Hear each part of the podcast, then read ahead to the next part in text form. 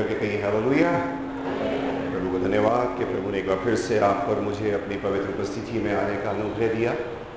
और, ये सिर्फ़ एक मौसम की तब्दीली है कि कभी साउथ इंडियन कभी चिली चिकन ठीक है, कभी आइसक्रीम कभी कोल्ड ड्रिंक कभी गर्म, कभी ठंडा। तो थोड़ा बहुत असर आज आवाज़ पर है, लेकिन फिर भी मेरा विश्वास है कि प्रभु में अभी जैसे बच्चे लोग गा रहे थे कि जब हम उसकी आराधना के लिए आते हैं और आज दिन में जब हम पासा साहब के घर में थे और प्रभु के दास से हम लोग बात कर रहे थे तो प्रभु की वो बात जो प्रभु ने कही कि और ये बात मैं सोचता हूँ, अधिकतर जब जब भी आराधना सभाएँ होती हैं या प्रार्थना सभाएँ होती हैं और कोई हो ना हो, लेकिन एक ये पद अक्सर ज़रूर बोला जाता है, किसी ना किसी के द्वारा। और मैंने ये अनुभव किया है कि अधिकतर जब प्रार्थना सभा में लोग कम आते हैं तो इस पद का इस्तेमाल बहुत होता है, और वो पद वचन में ऐसे लिखा है, जहाँ कहीं दो या तीन मेरे नाम में जी इकट्ठे होते हैं, वहाँ उनके बीच में, कई बार जब मीटिंग में कम होते हैं लोग तो हम अपने आप को, लोगों को हौसला देने के लिए शायद को बोल देते कोई बात नहीं, घबराना नहीं, दो या तीन भी हो तो प्रभु आ जाएगा। और ये वचन लिखा है, कौन सी गॉस्पल में, कौन से सुसमाचार में लिखा है? जी? थोड़ा ज़ोर से बोल देंगे तो अच्छा लगेगा। मती में लिखा है और कौन से अध्याय में लिखा है? जी? सबसे कॉमन आया थे, अभी बाइबल मत पलटना, बिगर बाइबल पलटे बताओ मुझे। कौन से अध्याय के, कौन से पद में लिखा है? अभी थोड़ा टोंगे वाले मुझे कहाँ लिखा हाँ? ये लिखा है, अभी खोलना मत बाइबल, वैसे ही आपको बता रहा हूँ। ये लिखा है मती रचे सुसमाचार के अठारहवें अध्याय के बीसवें पद में। कौन से पद में? आप सबकी मैथमेटिक्स मुझसे ज़्यादा अच्छी होगी। कितने लोग विश्वास करते हैं? बीस से पहले उन्नीस आता है आप विश्वास करते हैं, बीस से पहले उन्नीस आता है तो आमीन बोलिए। ठीक है? बीस से पहले उन्नीस आता है तो उस उन्नीसवें पद में ऐसा लिखा है। प्रभु यीशु मसीह कहते हैं, तुम में से यदि दो जन भी पृथ्वी पर किसी बात के लिए, जिसे वो चाहे, एक मन के हों। जो पद मैंने आपको बताया, जिसमें लिखा है, जहाँ कहीं दो या तीन। अगर आप ध्यान से पढ़ेंगे तो वो पद, चलिए अगर आप चाहें तो निकाल लें, वो पद क्योंकि से शुरू होता है? अगर आप बनती अठारह बीस निकालेंगे, एक बार निकाल लीजिए, चलिए, कोई बात नहीं, थोड़ा सा समय लगाते हैं, दो तीन मिनट उसके ऊपर। वो पद क्योंकि से शुरू होता है।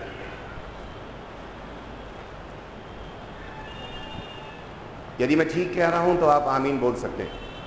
है ना? आपने निकाल लिया मती अठारह बीस। उसमें ये जो बीसवां पद है, ये क्योंकि से शुरू होता है। और आप इस बात पर विश्वास करना, कोई भी बात जो क्योंकि से शुरू होती है, वो असल में अपने आप में उससे पहले कही गई बात का एक्सप्लेनेशन है। हालेलुया हालेलुया आप किसी को बोलेंगे, आप बाहर जा रहे ये छतरी ले जाइए। क्योंकि बाहर? अब आप किसी को सिर्फ़ इतना बोले क्योंकि बाहर बारिश हो रही है? तो इसका मतलब वो बात अधूरी है। इसका मतलब ये हो गया बीसवां पद जो है, वो उन्नीसवें पद की एक्सप्लेनेशन है। चलिए, आप में से कोई जन उन्नीसवां पद पढ़ दीजिए।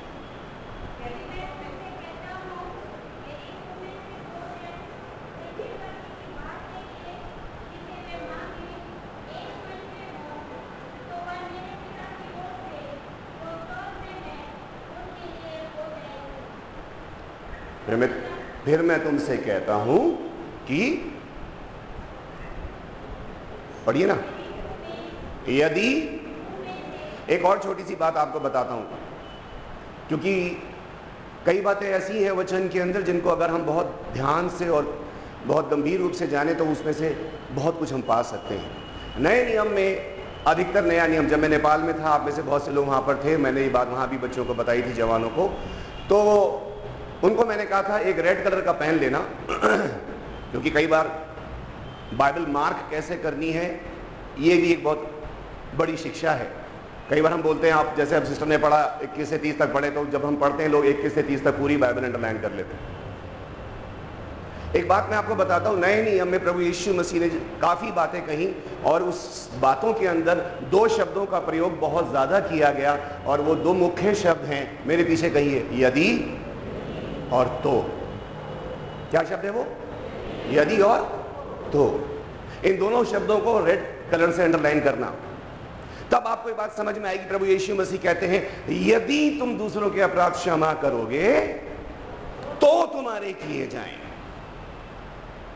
यदि कोई प्यासा है तो मेरे पास आए, और जिसका गला तर है, वो अपने घर बैठे। यदि तुम मुझसे प्रेम रखते हो तो मेरी आज्ञाओं को मानोगे।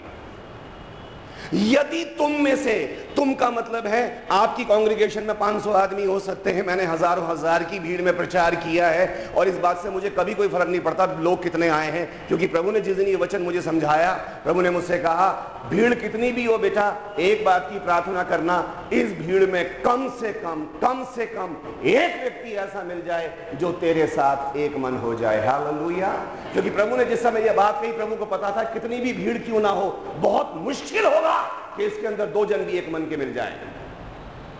मैंने अच्छे अच्छे लोगों को ज्वाइंट फैमिली में रहते हुए देखा है, एक छत के नीचे रहते हैं, एक मन नहीं हो पाए। पैंतीस साल हो गए मैं एक परिवार में गया हस्बैंड वाइफ एक दूसरे से बात नहीं कर रहे। शायद पुलपिट पे खड़े होकर जब अंगूठियाँ पहनाई होंगी तो खूब लड्डू फूटे होंगे मन के अंदर। वो सोच रही होगी बेस्ट मिल गया, वो सोच रहा होगा, सबसे अच्छी मिल गई। अब सर पीट रहे क्यों मिल गई? हालेलुया बोले भाई हम भाई भाई रहते हैं, ऊपर वाले ऊपर रहते हैं, नीचे वाले नीचे रहते हैं, किसी को किसी से मतलब नहीं, अपना घर है, अपना किचन है, अपना लेना, अपना देना, अपना खाना, अपना पीना। तो यूँ बोलिए ना, दो परिवार रहते हैं। आप ये मत बोलिए, हम ज्वाइंट फैमिली आप में सब लोगों ने संतरा जानते ना? संतरा किसे कहते हैं? कल मैं पूछ रहा था। हमारे में तो उसको खरबूजा बोलते हैं। आ यहाँ क्या बोलते हैं? एक वो फल होता है, खरबूजा ही बोलते हैं, है ना? तो कुछ फैमिली खरबूजे की तरह होती है और कुछ फैमिली संतरे की तरह होती जो फैमिली संतरे की तरह होती है, वो बाहर से एक दिखती है, लेकिन खोलो तो उसके सारे सेक्शंस अलग अलग होते हैं।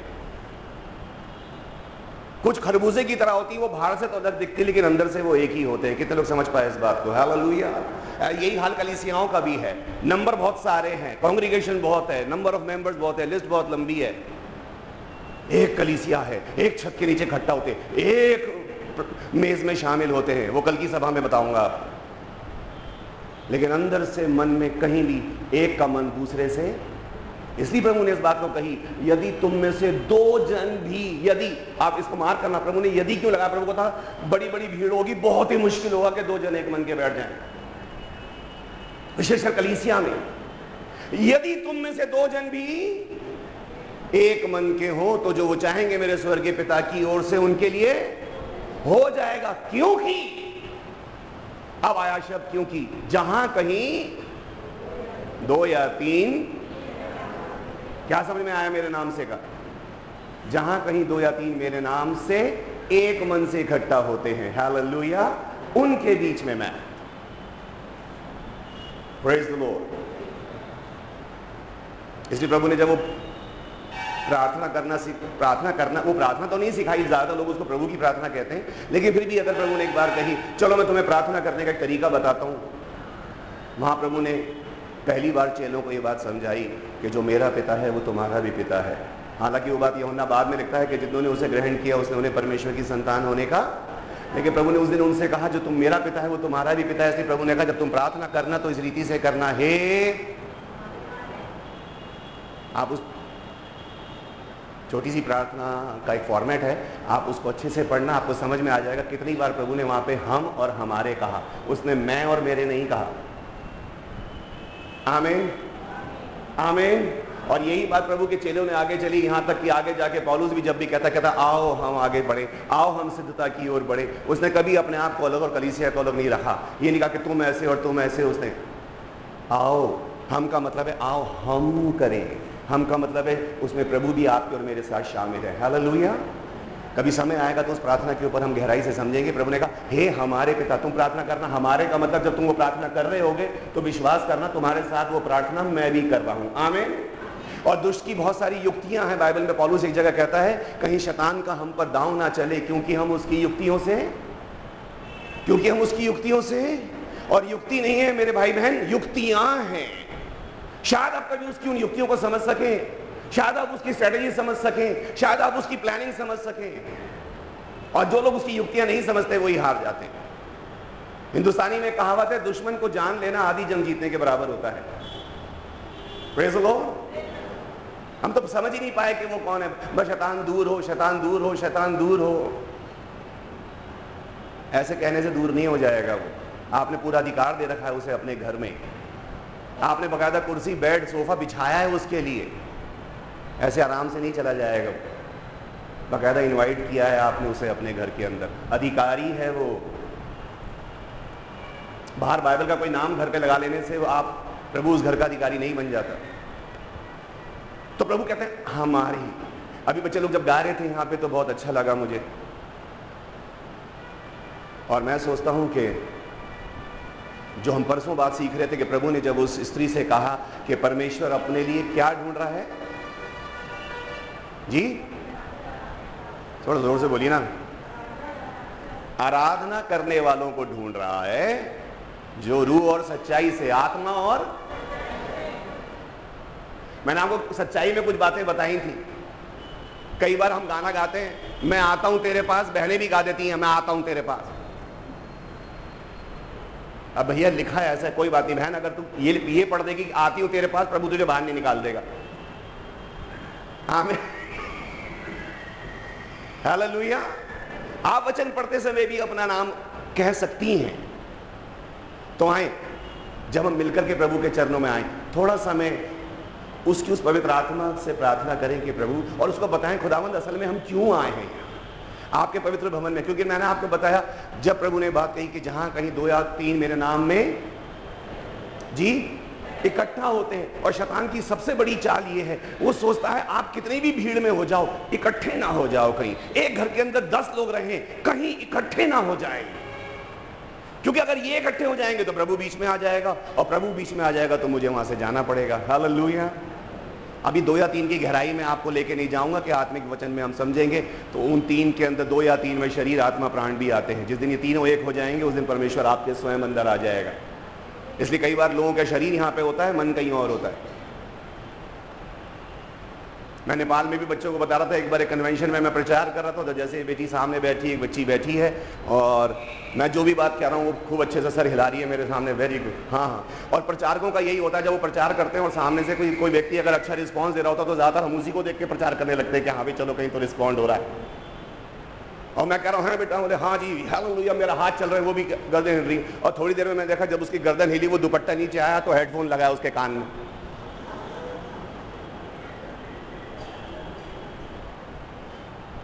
मैं प्रचार कुछ और कर रहा हूँ, वो गाना सुन रही है ज़िंदगी दो पल की। मैं अनंत जीवन का प्रचार कर रहा हूँ। तो कई बार हम धोखे में आते थे वो कितनी अटेंटिव होकर सुन रही है, पता लगा वो कुछ और ही सुन रही है। शरीर में वही है आत्मा में कहीं, आत्मा में कहीं और है, ख्याल कहीं और है तो विचारों में भी कोई और ही होगा, प्रभु तो होने से रहा। जब शरीर, आत्मा, प्राण तीनों ही जगह इकट्ठा हो जाते हैं, प्रभु आ जाता है। हालेलुया लेकिन वो गहरी बात है उसको फिर कभी सीखेंगे। आए, थोड़ी देर के लिए हम प्रभु के चरणों में इस बात के साथ चलें। आए, दो मिनट के लिए सब लोग अपनी आँखें बंद करें और प्रभु से कहें खुदावन हम आपकी आराधना के लिए आए हैं। प्रभु, मैं आपकी आराधना के लिए आया हूँ। प्रभु, मैं आपकी आराधना के लिए आई हूँ। और इस समय मुझे ये मतलब नहीं, प्रभु, के मेरे साथ कितने लोग हैं। यहाँ मेरे परिवार के कितने हैं, मेरे अज़ीज़ कितने हैं, मेरे मिलने वाले कितने हैं, मेरी कलीसिया के लोग कितने हैं। लेकिन प्रभु, मैं सिर्फ़ आपसे एक बात कहता हूँ और मैं आपसे एक बात कहती हूँ प्रभु, कि हम आपकी आराधना के लिए आए हैं। इस हम में प्रभु जी, मैं हर उस व्यक्ति को अपने साथ एक करता हूँ जो आत्मा में इस समय आपकी हुजूरी में बैठा है।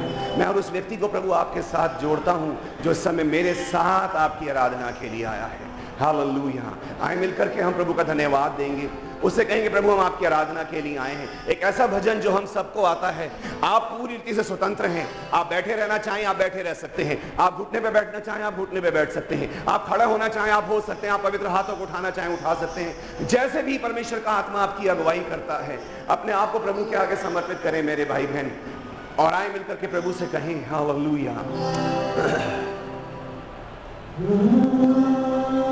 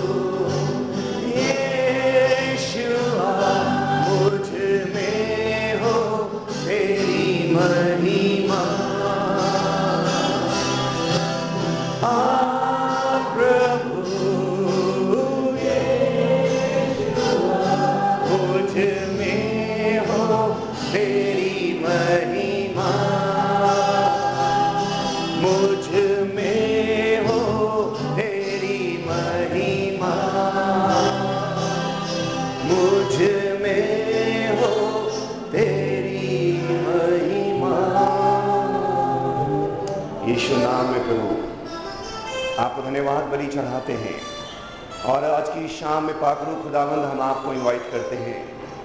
प्रार्थना करते हैं प्रभु, कि आज इस पूरी सभा में आपका कब्जा रहे, आपका पवित्र अभिषेक रहे। हर वो जन जिसको आप लेकर के आए हैं प्रभु, हर वो जन इस समय जो आपके पवित्र भवन में उपस्थित है, उसको शरीर, प्राण और आत्मा में, खुदावन में, आपके पवित्र अनुभव में और अभिषेक में सौंपता हूँ। हम आपकी आराधना के लिए आए हैं प्रभु और चाहते हैं कि हम में से हर एक के जीवन से आपकी आराधना हो। आए मिलकर धन्यवाद के साथ, आनंद के साथ, हर्ष के साथ, मिलकर के प्रभु से कहें, मिलकर के मेरे भाई बहन आए मिलकर के उससे कहें, प्रभु, आज यहाँ जो कुछ भी हो, वो आपकी अगुवाई में हो, आपके द्वारा, आप ही के पवित्र नाम की महिमा के लिए हो मेरे यीशु। हालेलुया। हालेलुया।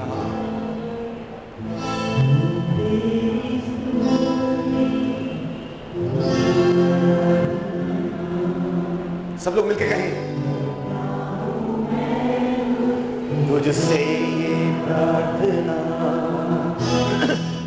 महिमा से तेरी तू इस जगह को भर। जो भी तू चाहे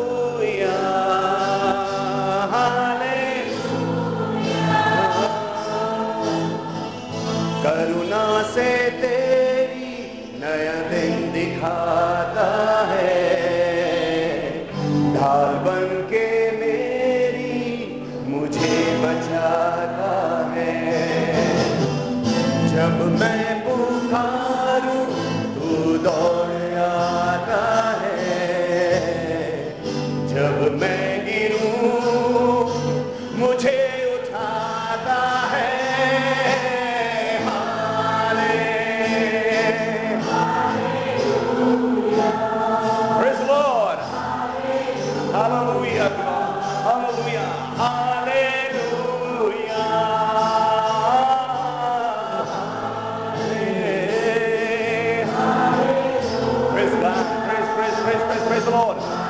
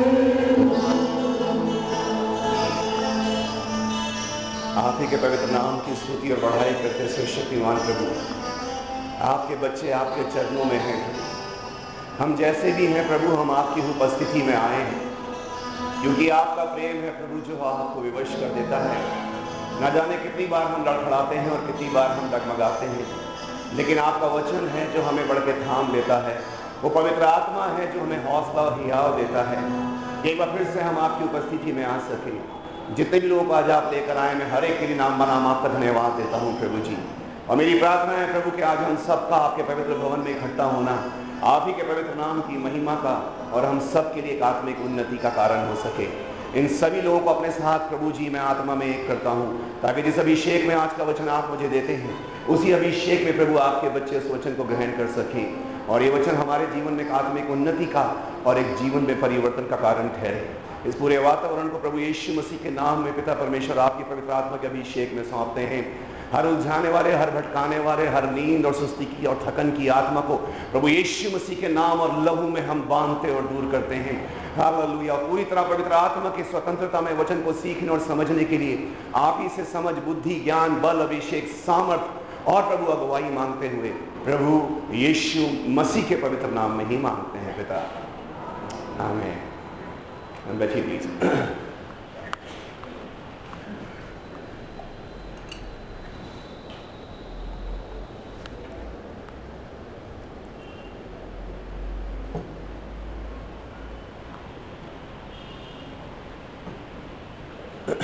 आए प्रभु के पवित्र नाम में हम मिलकर के एक बात वचन में आज सीखेंगे।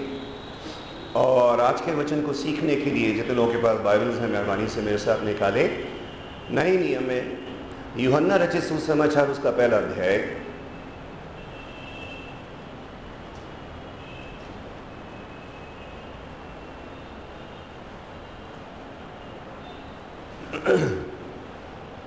सब लोग मेहरबानी से निकाले नए नियम में योना रचित सुसमाचार, उसका पहला अध्याय। और अगर आपको मिल गया है तो मेहरबानी से कोई भी जन हमारी इस समय पूरी मंडली के लिए पढ़ देंगे। उसका चौदह पंद्रह और सोलवा पर योना रचित सुसमाचार, उसका पहला अध्याय, पद चौदह, पंद्रह और सोलह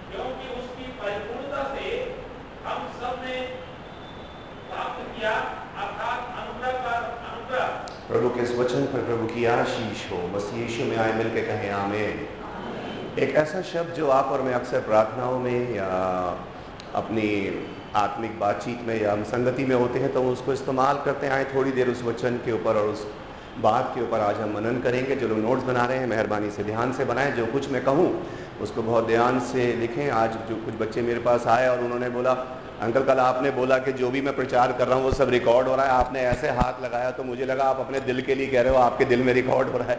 मैंने कहा, नहीं बेटा, वो रिकॉर्डर मेरी पॉकेट में रहता है। इसलिए जो भी प्रचार होते हैं, वो रिकॉर्ड होते हैं और उसके बाद वो सीडीज़ में कन्वर्ट किए जाते हैं। तो आप, तब उसको समझ में आने लगा अच्छा अंकल, आप मैंने कहा हाँ सारे प्रचार आपको मिल सकते हैं, सब सीडी में अवेलेबल हैं। अभी इस बार हम टीम नहीं लेकर आए, वरना वो आप उसकी वीडियो शूटिंग भी वीडियो रिकॉर्डिंग भी देख सकते थे। तो एक बात जो बार बार बार बार आप और मैं इस्तेमाल करते हैं, आज थोड़ा सा हमें उसके विषय में हम सीखेंगे। क्योंकि ये एक ऐसा समय है जब हम मिलकर के प्रभु के चरणों में आए हैं। आमेन।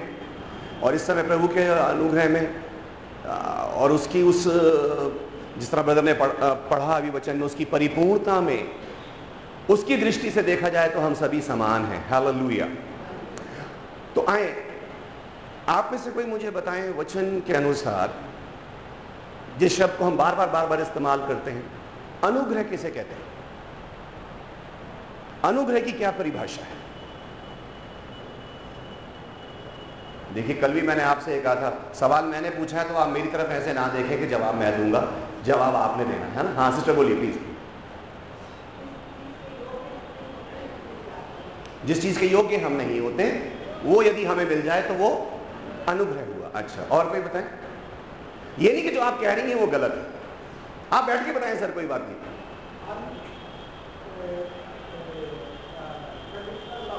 अनकंडीशनल लव ठीक है। और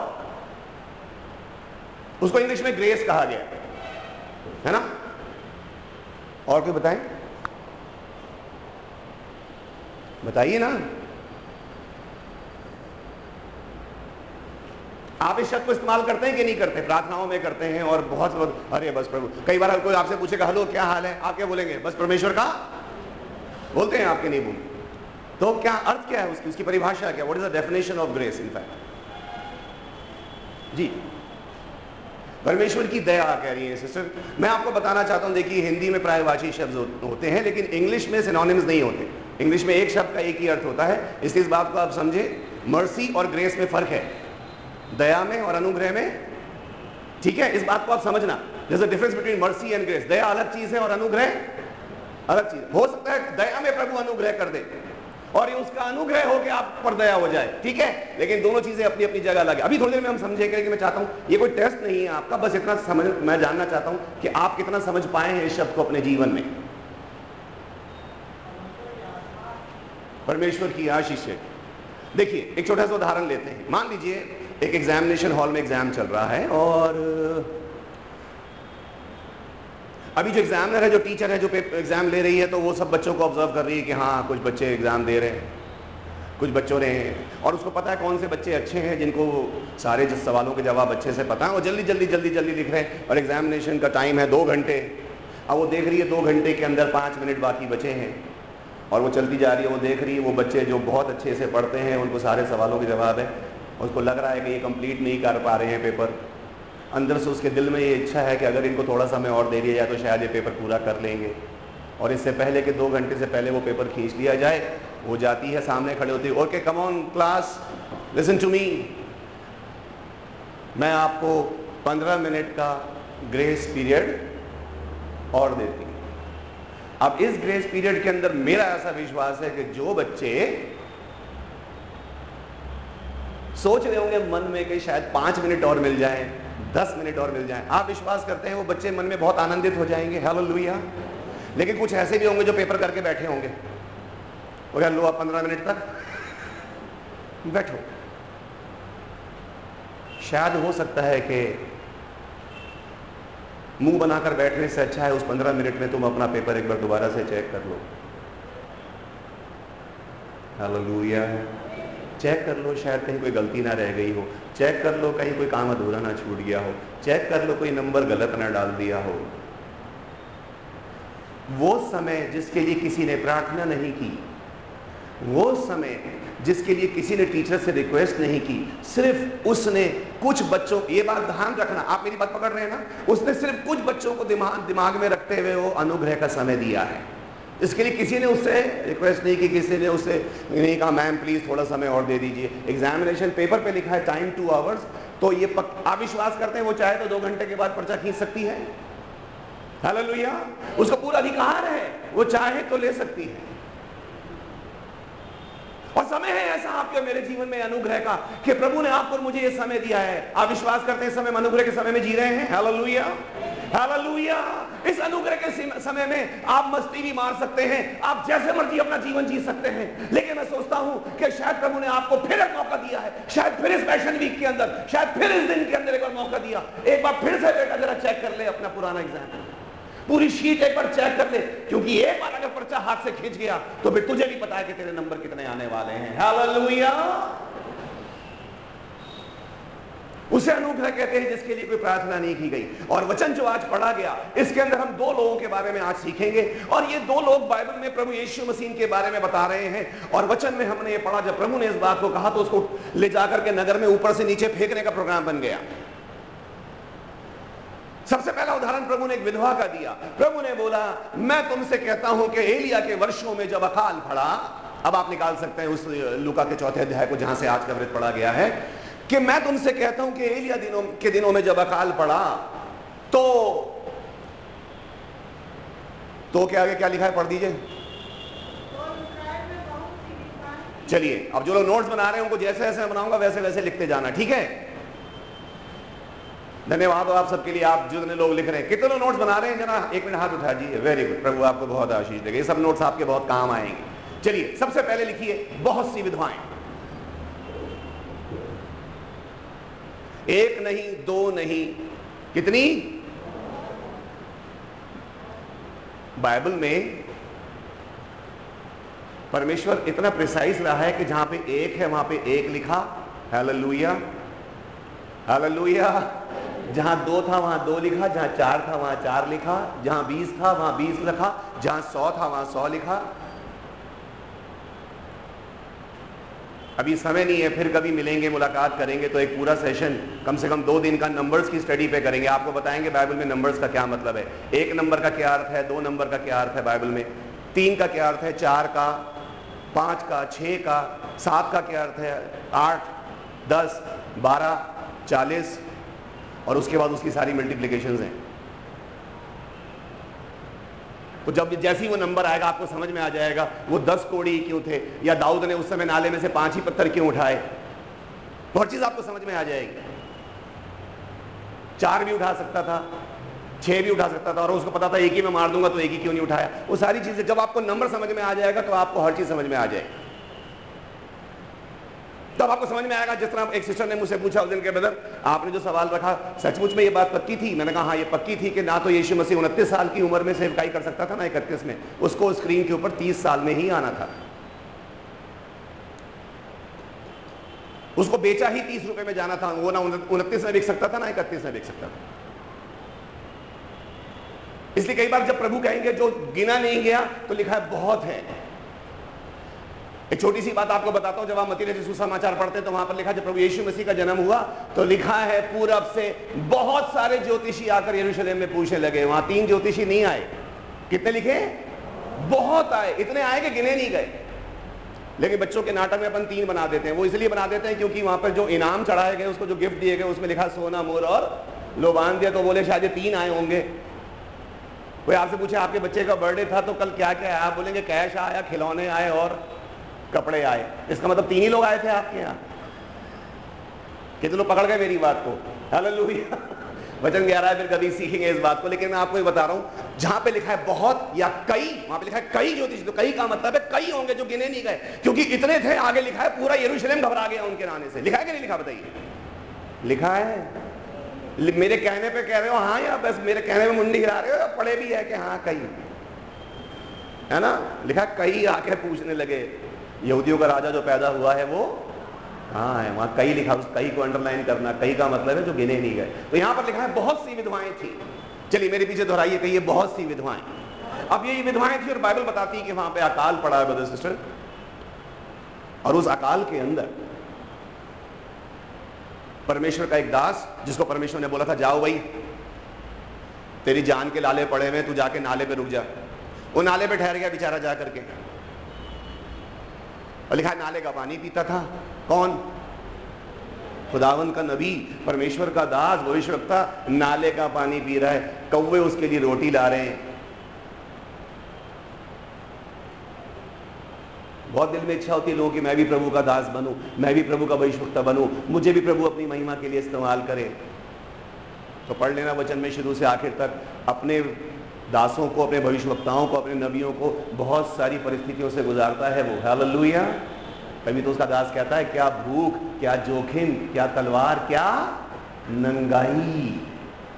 और नंगाई उसने इसलिए, क्योंकि वो नंगा रहा, एक टूटे हुए फट्टे के ऊपर कितने दिन तक तैरता रहा, भूख उसने देखी है, जोखिम उसने देखा है, तलवार उसने देखी है, ये खाली शब्द नहीं है, अनुभव से लिखा उसने। कौन सी वस्तु ऐसी है जो मुझे परमेश्वर के प्रेम से कर सकेगी? और लिखा है बाइबल में बेचारे उसको कौए रोटी खिला रहे हैं और हालत ये हो गई बदर सिस्टर बाइबल बताती है, वो नाला भी सूख गया। जो एकमात्र ज़िंदा रहने का उसका ज़रिया था, वो भी सूख गया। अब कहाँ जाएगा? तो परमेश्वर ने बोला, जा तू वहाँ चला जा। अब वहाँ पे गया, एक पत्थर पर जाके बैठ गया है और अकाल पड़ा है। और बाइबल इस समय हमें ये बता रही है एक विधवा वहाँ पर आती है लकड़ियाँ चुनने के लिए। समझने की बात यह है कि अकाल के दिनों में जिसके घर में बिल्कुल भी खाने को नहीं है, अगर उसमें से कोई विधवा या कोई भी स्त्री अगर लकड़ी लेने के लिए आई है, ये पक्की बात है, इसका मतलब तो चूल्हा जलाएगी जलाएगी। आमीन? आमीन? और अकाल के दिन में अगर लकड़ी चुनने आई है, इसका मतलब उसके पास कुछ ना कुछ तो खाने को है। और परमेश्वर का दास उसके पास जाता है। सब मेरे साथ मिलकर बोलिए, अकाल में, ये दिमाग में रखना। प्रभु के अच्छे बच्चे, उसके अभिषेक लोग बनना चाहते हो ना, याद रखना, बाइबल पढ़ के देखना। कभी ना कभी एक बार आपको अकाल से ज़रूर गुजारेगा वो। हालेलुया। हालेलुया। बात गंभीर है, लेकिन इसको समझना, इसको लिख लेना बेशक चाहे। घबराना नहीं, क्योंकि उसने कहा, मैं हर वक्त तेरे साथ हूँ। उस अकाल में उस स्त्री के पास जाता है, कहता है, मुझे रोटी खिलाओ।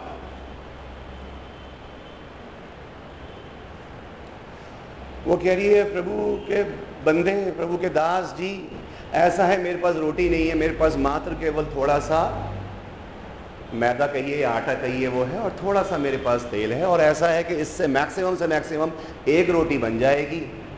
मेरा एक बेटा है और आज इस अकाल के अंदर ये मात्र अंतिम रसद है हमारे पास। तो हम क्या करेंगे? इसकी एक रोटी बनाएँगे।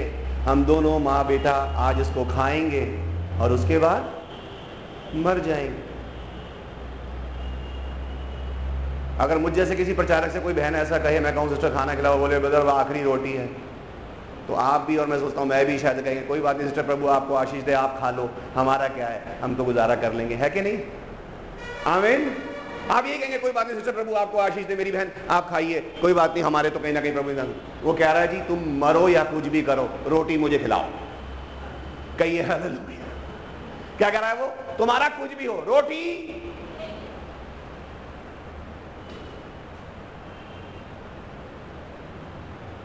और बाइबल इस बात की गवाह है, वचन में लिखा है, उसने वो रोटी बनाकर एलिया को खिलाई। और आगे हम इस बात को देखते हैं, ब्रदर सिस्टर, आप सभी स्टोरी को बहुत अच्छे से जानते हैं कि जब तक अकाल रहा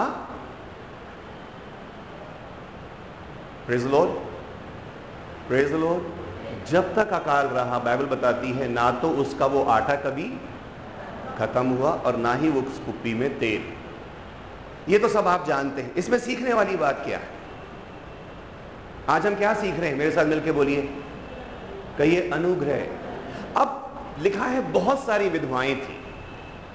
बहुत सारी विधवाएँ होंगी, बहुत सारी अकाल की मारी होंगी, बहुत सारों के घर में शायद राशन भी होगा, बहुत सौ के घर में शायद उससे ज़्यादा आटा होगा। हो सकता है, आमीन। हो सकता है, हालेलुया। हालेलुया। लेकिन लिखा है, एलिया उसके अलावा किसी के पास नहीं। मेरे पीछे दोहराइए, कहिए, भेजा गया। बोलिए, आपकी बाइबल लिखा है? अगर भेजा गया, लिखा है तो उसको अंडरलाइन कर लेना। वो अपने आप नहीं गया, बल्कि वो बुलाया नहीं गया, बल्कि भेजा गया है। आपको बस जीवन में एक ही बात पकड़नी है। जब भी आप किसी परमेश्वर के दास से मिले, आप इस बात को भूल जाना, इसको मैंने बुलाया है, ये खुद चलकर आया है, ये बात आपको समझनी है। क्या ये मेरे घर में, क्या ये मेरी मंडली में, क्या ये मेरी कलीसिया में प्रभु की ओर से भेजा गया है? प्रभु ने अपने चेलों को बोला, तुम जाओ। कहा कि नहीं कहा बताइए? कहा, आमीन। इसका मतलब वो गए नहीं थे, बल्कि भेजे गए आपने बहुत प्रेम से, बहुत आदर से मुझे बुलाया। एक बहुत अच्छा इनविटेशन लेटर पास साहब ने मुझे लिख करके भेजा। जितनी भी, इतने सत्रह अठारह साल की सेवकाई में इनविटेशन लेटर्स मेरे पास हैं। मेरी वाइफ ने उन सारों की एक फ़ाइल बना रखी है।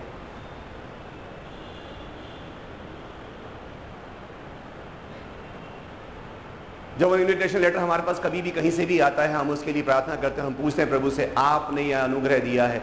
तो प्रभु, ऐसा होने दें, हमारा वहाँ जाना, हर इस व्यक्ति को, हर उस व्यक्ति जो आएगा, उसको ये बात प्रकट हो जाए, मैं उनके बुलावे से नहीं आया हूँ, मैं आपके द्वारा उनके बीच में भेजा गया हूँ। हालेलुया।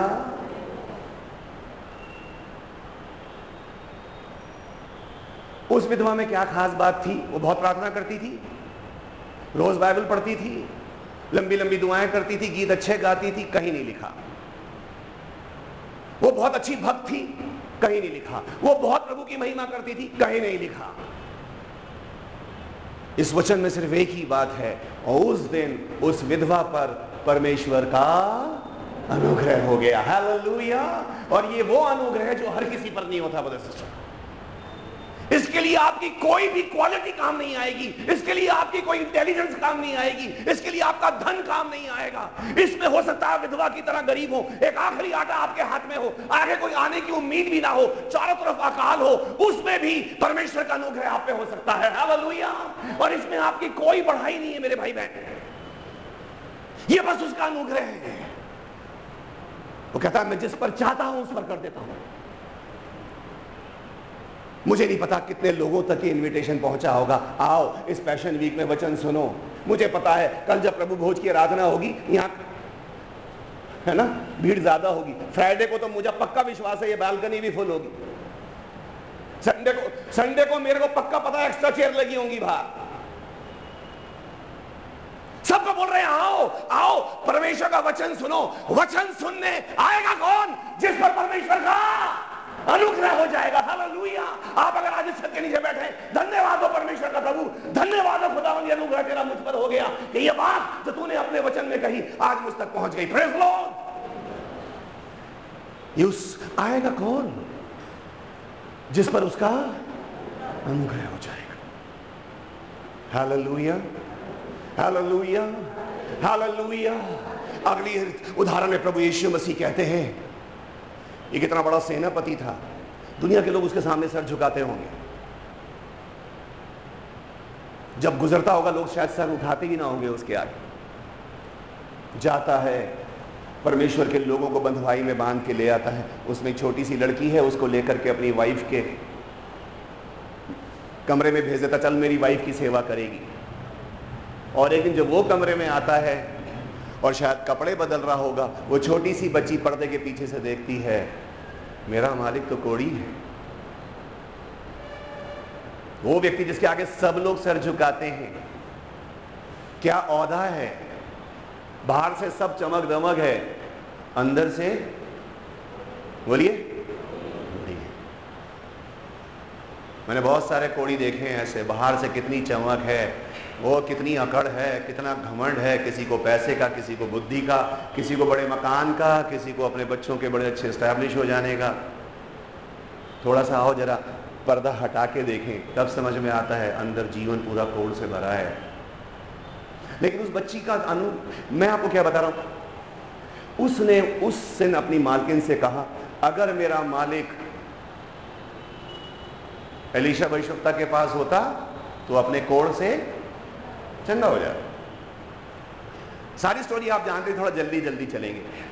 उसने अपने हस्बैंड से कहा कि वहाँ चले जाओ, तुम ठीक हो जाओगे। बोले, तुझे कैसे पता मैं ठीक हो जाऊँगा? है ना? कई बार हस्बैंड को लगता है दुनिया में हर आदमी सही बात कर सकता है सिवाय मेरी बीवी के। सबकी मान लेंगे सिवाय पत्नी। वो तू मुझे क्या समझा रही है?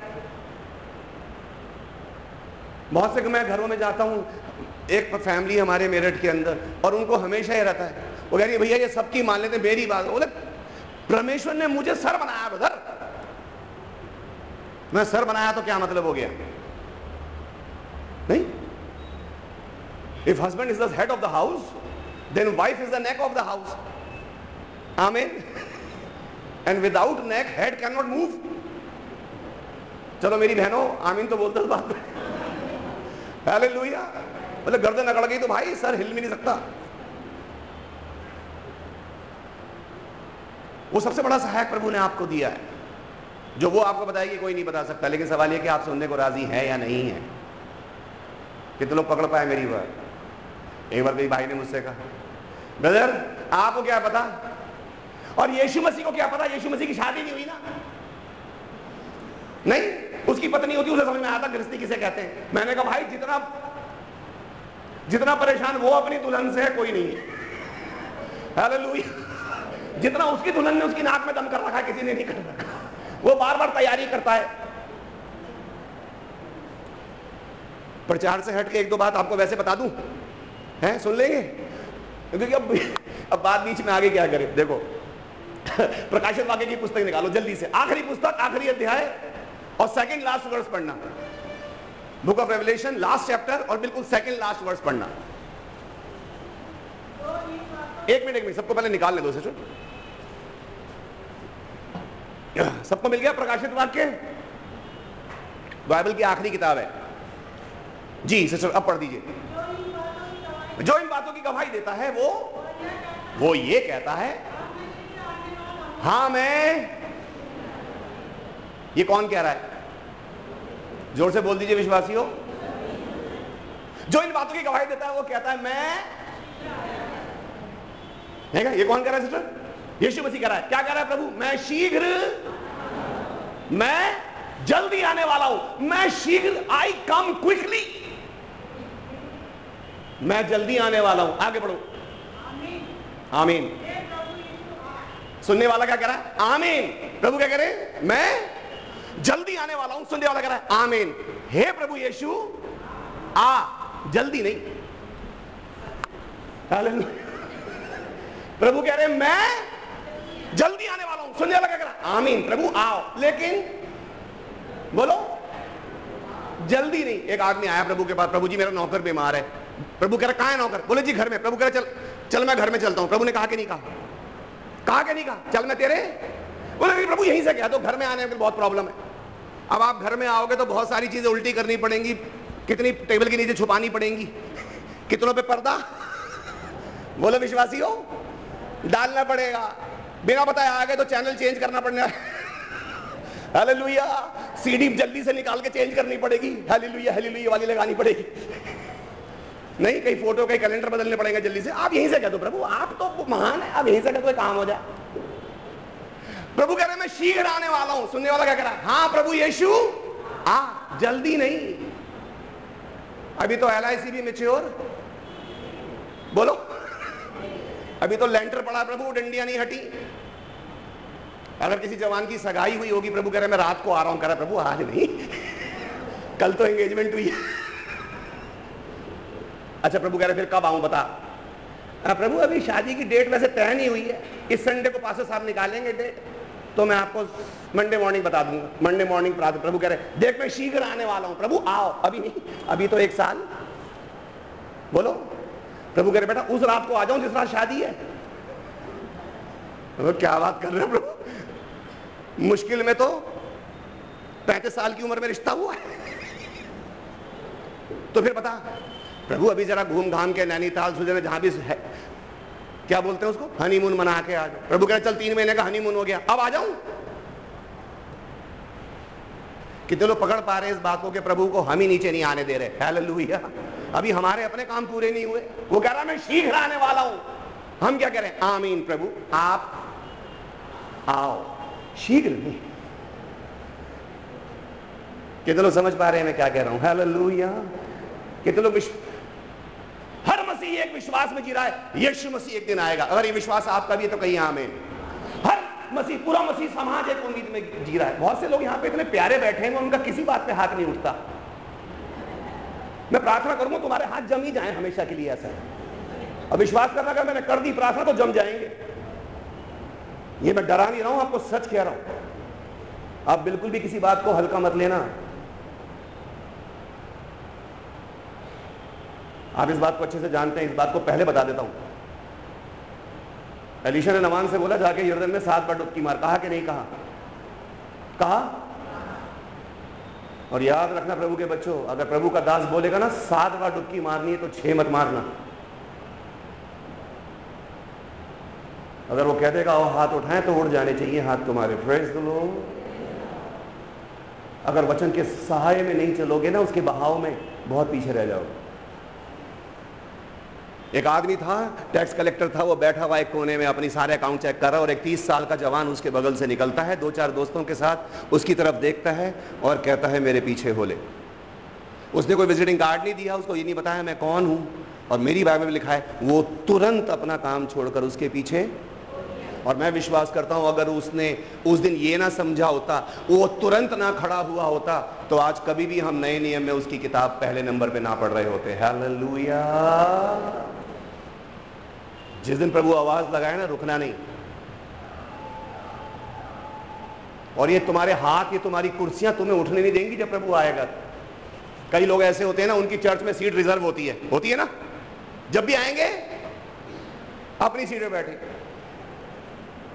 प्रभु कहेंगे, तुम इन सीटों पे रहो। ये तुम्हें उठने नहीं देंगे। ये मेरी सीट है। प्रभु कहेंगे, बैठ। इसलिए बहुत से लोग प्रभु ने कहा, मेरी भेड़े मेरा शब्द। कल मैं आपको बता रहा था, क्या प्रभु ने क्या कहा?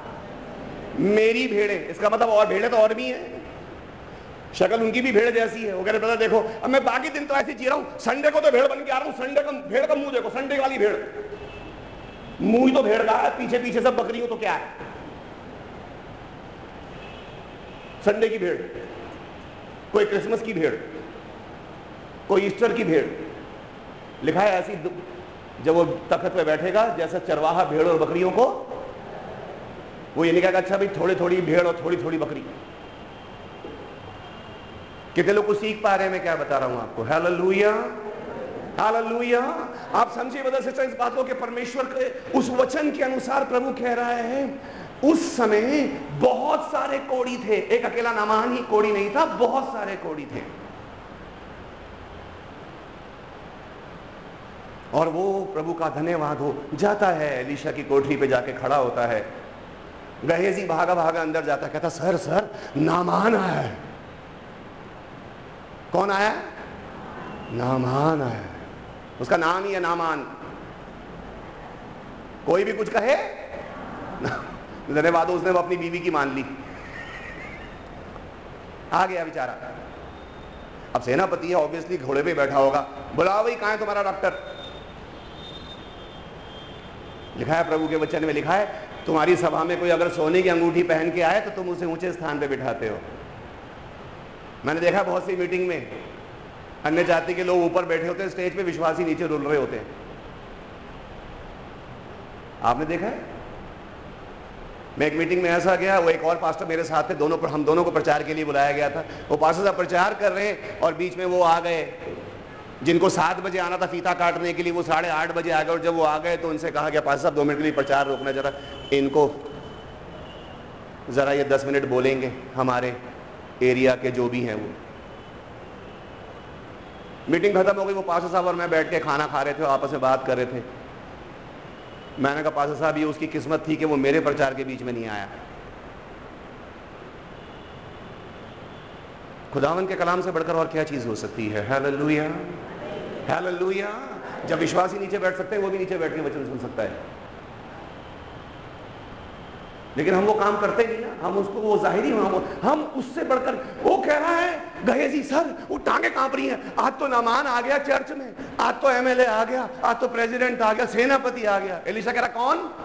कह रहा सर नामान आया एलिशा कह रहा अच्छा, अच्छा वो कोड़ी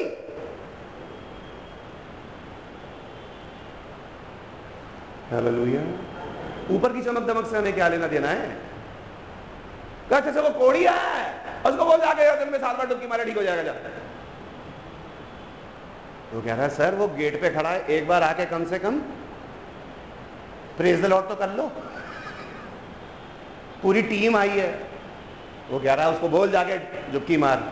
अब भेजने के लिए बड़ा मुश्किल हो गया, वो बाहर जाके जय मसीह की सर वो सर एक्चुअली बिज़ी है अंदर।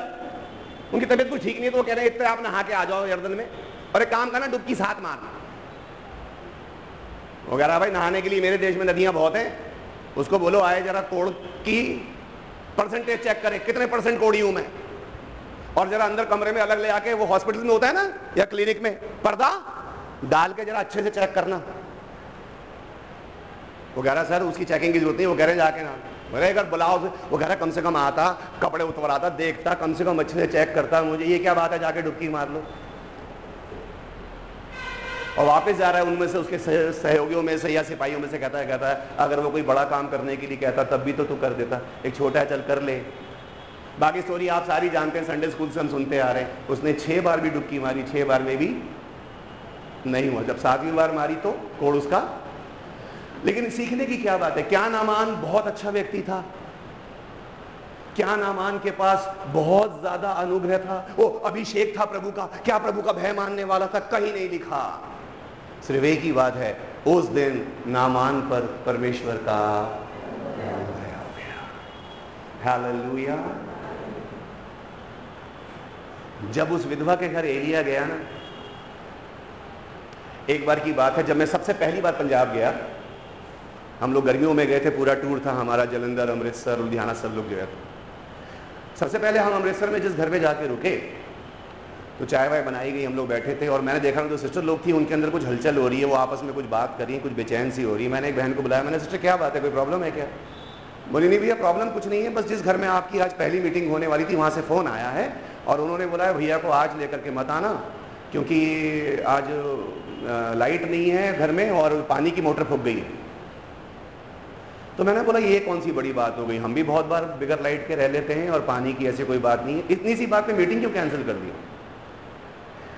खैर मीटिंग कैंसिल हो गई, दूसरी जगह चले गए, पूरा दस पंद्रह दिन के टूर के बाद, एक दिन, आखिरी दिन जब हमारी ट्रेन थी, उससे पहले घर में हमारा लंच था। मैं, मेरी वाइफ बच्चे जितने भाई लोग हमारे साथ थे, हम सब उस घर में गए। खाने पे बैठ ही रहे थे, पानी वानी पिया। उन्होंने बोला बदल पता है ये कौन सा घर है? ये वो ही घर है जिस घर में आपको सबसे पहले दिन आना था। मैंने कहा अच्छा ये वो फैमिली हाँ। मैंने उनकी मम्मी से बोला, मैंने कहा सिस्टर आपने उस दिन मीटिंग क्यों कैंसिल कर दी? बोली, भैया, बस वो उस दिन ऐसी प्रॉब्लम थी और आपको पता है क्या हुआ? अब सुनिए मुझसे क्या कह रही है। कह रही पता पता मैंने आपके लिए रूह अफ़ज़ा की बोतल ला के रखी। मैंने आपके लिए किसान का क्या आ, क्या बता रही थी वो? स्क्वैश ला के रखा और सब कुछ ला के रखा। वो मुझे सारे गिनवा रही हैं। तो गर्मियों को कह रही पता है मेरी बेटी ने उस दिन फ्रिज खोला जैसे फ्रिज खोला फ्रिज का ढक्कन ही हाथ में आ गया। दरवाज़ा नीचे गिर गया। और बदल जो मैंने आपको पिलाना था ना वो सब कुछ गिर के चूर चूर मैंने कहा सिस्टर आपके फ्रिज में कुछ भी रखा हो। मैं आपको ये बता रहा हूँ, आपका फ्रिज इस लायक ही नहीं था कि वो मेरी प्यास बुझा सकता। है आप क्या समझते हैं? उस विधवा ने एलिया को रोटी खिलाई। उसका राशन बढ़ता चला गया। अगर और भी विधवाएँ थी तो ये बात वो दूसरी को भी बता सकती थी। बोली भी तेरे घर में तो बड़ा आजकल राशन चल रहा है। बोली, कुछ नहीं, एलिया को बिलाओ राशन खरीदने की ज़रूरत ही नहीं है। तो मैं सोचता हूँ, अगले दिन एलिया के घर के बाहर सारी औरतों की लाइन लगी रहती कोई कहती, सर ब्रेकफास्ट मेरे घर लंच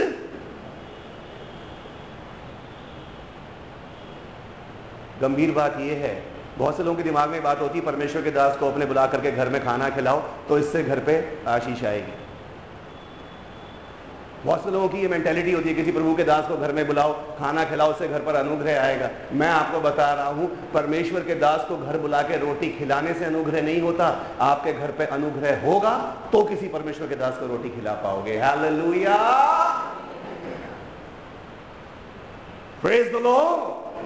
ये अनुग्रह किसी किसी पर होता है। हर किसी पर नहीं होता। अनुग्रह इससे नहीं होगा कि परमेश्वर का दास आपके घर में आ जाए तो बरकत आ जाएगी। बरकत होगी तो परमेश्वर का दास आपके घर में आपकी रोटी खाएगा। हालेलुया।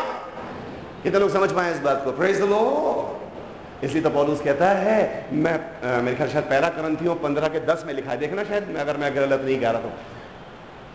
पहला करंथियों पंद्रहवा अध्याय उसके दसवें पद में क्या कहता है?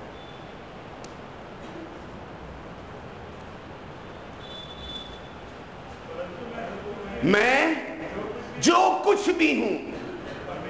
मैं इस जो कुछ को अंडरलाइन कर लेना फिल इन द ब्लैंक है ये। आप जो भी अपने आप को समझते हैं। अगर आपका मैं सबसे ज़्यादा सुंदर हूँ, मैं सबसे ज़्यादा पढ़ा लिखा हूँ, मैं सबसे ज़्यादा बुद्धिमान हूँ, मैं सबसे ज़्यादा पैसे वाला हूँ, मैं सबसे ज़्यादा विश्वासी हूँ, मैं सबसे ज़्यादा धर्मी हूँ, मैं सबसे ज़्यादा दानी हूँ, आप जो कुछ भी हैं, क्या कह रही है बाइबल वो परमेश्वर के अनुग्रह से।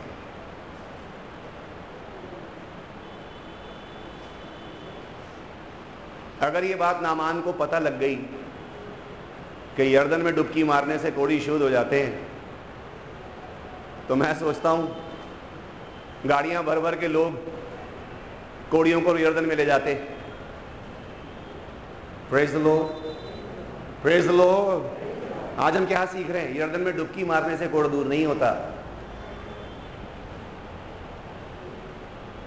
फिर तो लेप्रेसी मिशन ऑफ़ इंडिया वाले फ़्लाइट भर भर के ले जाते लोगों को यर्दन में, बल्कि उनके पास तो इतना पैसा है, वो तो यर्दन का पानी यहाँ मंगवा लेते और यही टैंक भर के यही डुबकियाँ लगवाते सारे कोड़ियों को। यर्दन में डुबकी लगाने से कोड़ दूर नहीं होगा। कोड़ उसका दूर होगा जिस पर परमेश्वर का। आप बहुत सी चंगाई सभाओं में गए होंगे और आपने ऐसे भी देखा होगा, कुछ लोग चंगे हो गए, कुछ चंगे नहीं। ये कहता है, मैं जिस पर चाहता हूँ, उस पर दया करता हूँ। मैं जिस पर चाहता हूँ, उस पर दया करता हूँ। ये अनुग्रह की बात है पॉलुस क्या कह रहा है? मैं जो कुछ भी हूँ, वो परमेश्वर के अनुग्रह से हूँ। मेरी अपनी क्या पढ़ाई है, मेरी अपनी क्या है? कुछ भी तो नहीं है। उस जो कुछ के अंदर आप कुछ भी भर लेना।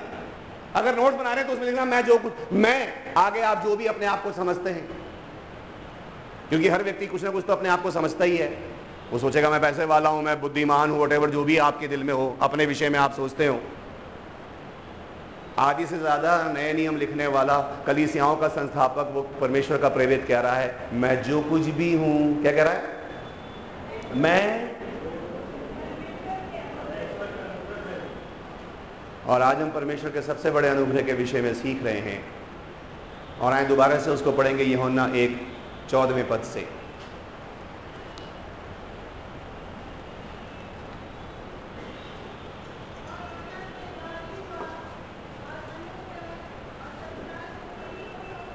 ये बात समझना। कौन देधारी हुआ?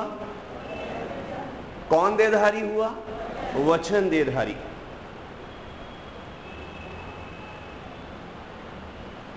और जब वो एक देह में आया तो लिखा है, किस चीज़ से परिपूर्ण होकर क्या आया, बोलिए? किससे? किससे? इसलिए नए नियम में एंड में वो कहता है, क्रंथियों को ल्यास में कहता है, यीशु मसीह का अनुग्रह तुम पर बना रहे। ऐसे बोलते हैं ना? आशीष वचन में क्या बोलते हैं? यीशु मसीह का अनुग्रह। क्योंकि परमेश्वर का मनुष्य जाति पर किया गया सबसे बड़ा अनुग्रह क्या है, बताइए? उसके वचन का देधारी हो जाना। वो अनुग्रह और सच्चाई से परिपूर्ण होकर, आयत पढ़ दीजिए पूरी।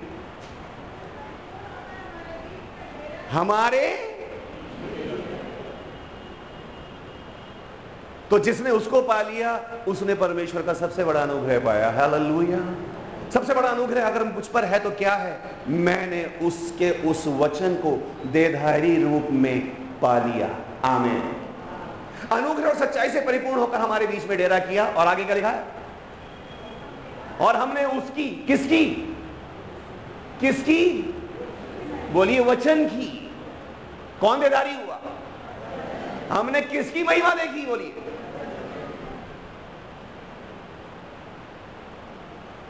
कई बार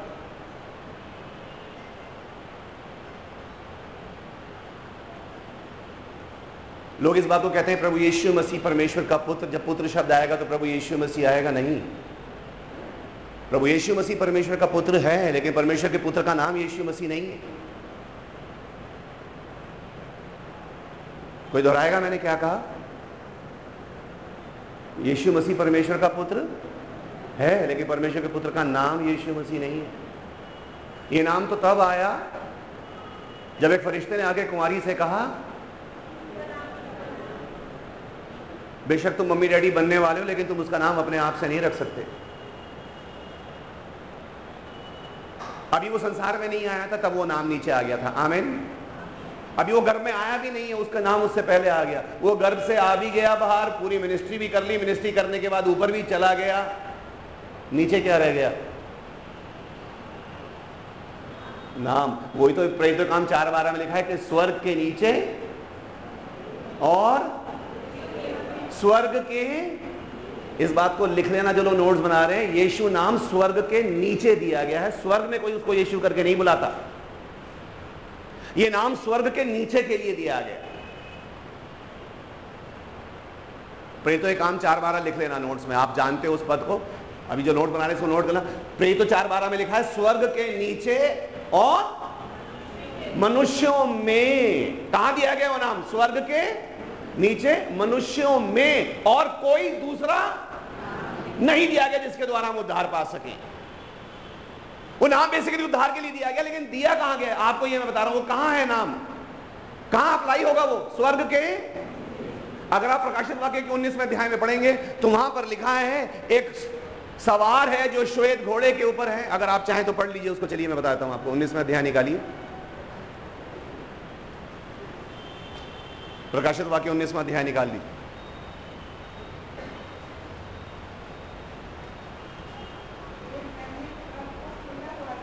हाँ जी। सबको मिल गया प्रकाशित वाक्य उन्नीसवा अध्याय? कुछ लोग पेपर पलट रहे हैं प्लीज़ एक बार निकाल लीजिए। जी सिस्टर अब पढ़िए। फिर मैंने स्वर को खुला हुआ देखा और आगे। क्या कहलाता है? आप पता है ना वचन में सत्य किसने बोला कि सत्य मैं हूँ? अब पकड़ में आ गई बात। हेलो ये बात समझ में आ गई? सत्य किसे कहते हैं? किसने बोला? मार, जीवन और सत्य। कौन कह रहा? वो सत्य कहलाता अब आप समझ गए, घोड़े पे सवार कौन है? कितने लोग पकड़ पा रहे हैं इस बात को? प्रेज लॉर्ड किसकी बात हो रही है ये? उस सवार की, जो सत्य कहलाता है। आगे।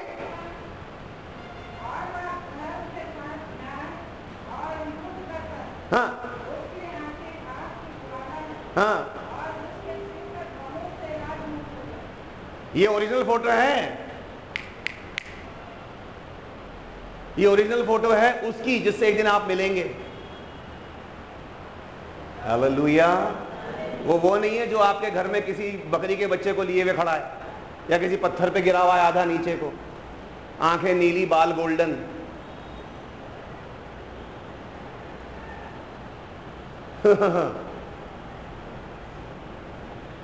वो उसकी तस्वीर है जो आया, पैदा हुआ, मर गया और गड़ गया। जब जी के उठा तो जिनके साथ था वही नहीं पहचान सके उसको। अगर मैं ठीक कह रहा हूँ तो आमीन बोलिए। जिस यीशु से आप मिलने वाले हैं, उसकी तस्वीर अलग है, प्रकाशित वाक्य में मिलेगी, उसकी ओरिजिनल फ़ोटो जो आपको मिलेगी। आँखें कैसी हैं? ब्रदर मेरे वाले में तो ब्यूटीफुल ब्लू मैं स्टेट से मंगवाई ये फ़ोटो को। स्टेट्स का ये इशू क्या? हिंदुस्तान के यीशु से अलग है भाई? या वो कोई अलग ही बाइबल पढ़ते हैं?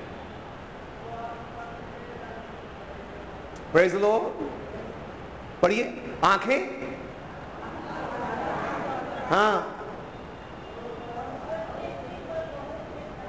उसके सिर पर एक दो नहीं। और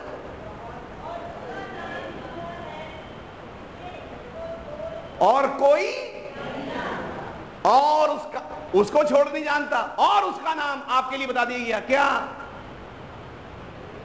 पढ़ी। और उसका नाम, और उसका नाम? आगे भी कुछ लिखा है?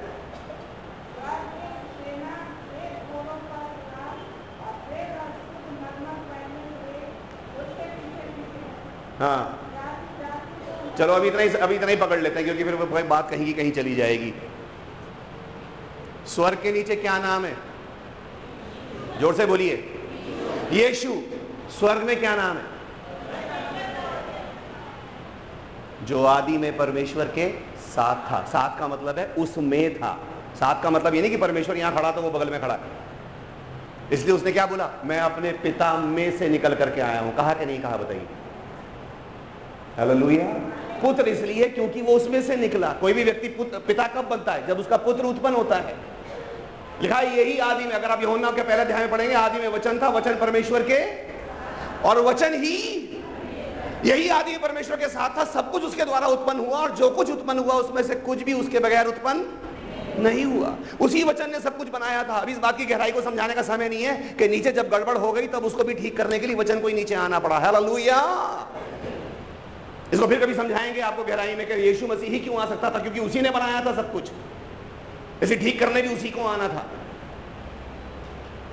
जिस तरह कल मैं आपको बताता बाइबल परमेश्वर का वचन नहीं है। जब बाइबल नहीं लिखी गई थी, तब भी वचन था। प्रेज द लॉर्ड तो यीशु नाम कहाँ दिया गया? बोलिए। स्वर्ग के स्वर्ग में कोई उसको यीशु करके नहीं बुलाता, क्योंकि उन्होंने बोला, उसका नाम यीशु रखना, क्योंकि वो अपने लोगों का, उनके पापों से। वहाँ पे क्योंकि आया ना? मैंने आपको क्या बोला क्योंकि को अंडरलाइन करना। उसका नाम यीशु रखना, क्योंकि वो अपने लोगों का, उनके गुनाहों से उद्धार करेगा। जैसे कोई बोले, इसका नाम दीपक रखना, क्योंकि ये उजियाला फैलाएगा। तो समझ में आ गया, जो उजियाला फैलाता उसका नाम दीपक है, या दीपक उससे कहते हैं, जो उजियाला फैलाए। इसका नाम यीशु रखना, क्योंकि वो लोगों को उनके पापों से ध्यान में तब रखिए प्लीज़ क्योंकि वो उनके, अपने लोगों को, उनके पापों से, जी, उद्धार देगा तब समझ में आया, यीशु का मतलब होता है उद्धारक। आमीन। क्योंकि, अब यहाँ पे लिखा है, वो स्वर्ग में किस नाम से जाना जाता है? वो सिर्फ़ एक ही उसका पुत्र, यानी परमेश्वर का। तो मैं आपको ये बता रहा हूँ उसको लिख लीजिए। नए नियम में जहाँ भी शब्द पुत्र आएगा प्रेज लॉर्ड प्रेज लॉर्ड नए नियम में जहाँ भी शब्द पुत्र आएगा, आप समझ लेना ये बात वचन की हो रही है। किसकी हो रही है? वो वचन की। वो आया, आके चला भी गया, नीचे क्या रह गया? उसका नाम। उसी नाम में आप और मैं प्रार्थना करते हैं। करते हैं कि नहीं करते? आप कितनी छोटी प्रार्थना करें, कितनी मोटी करें, सूखी करें, गीली करें, लंबी करें, छोटी करें एंड में आपको एक ही बात कहनी पड़ती है, पिता, ये सब कुछ मैं तेरे बेटे और अपने प्रभु नीचे नाम उसी का लिखना पड़ता।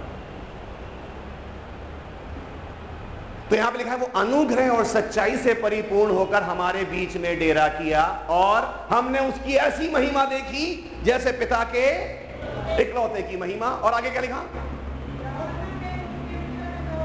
जी। हाँ।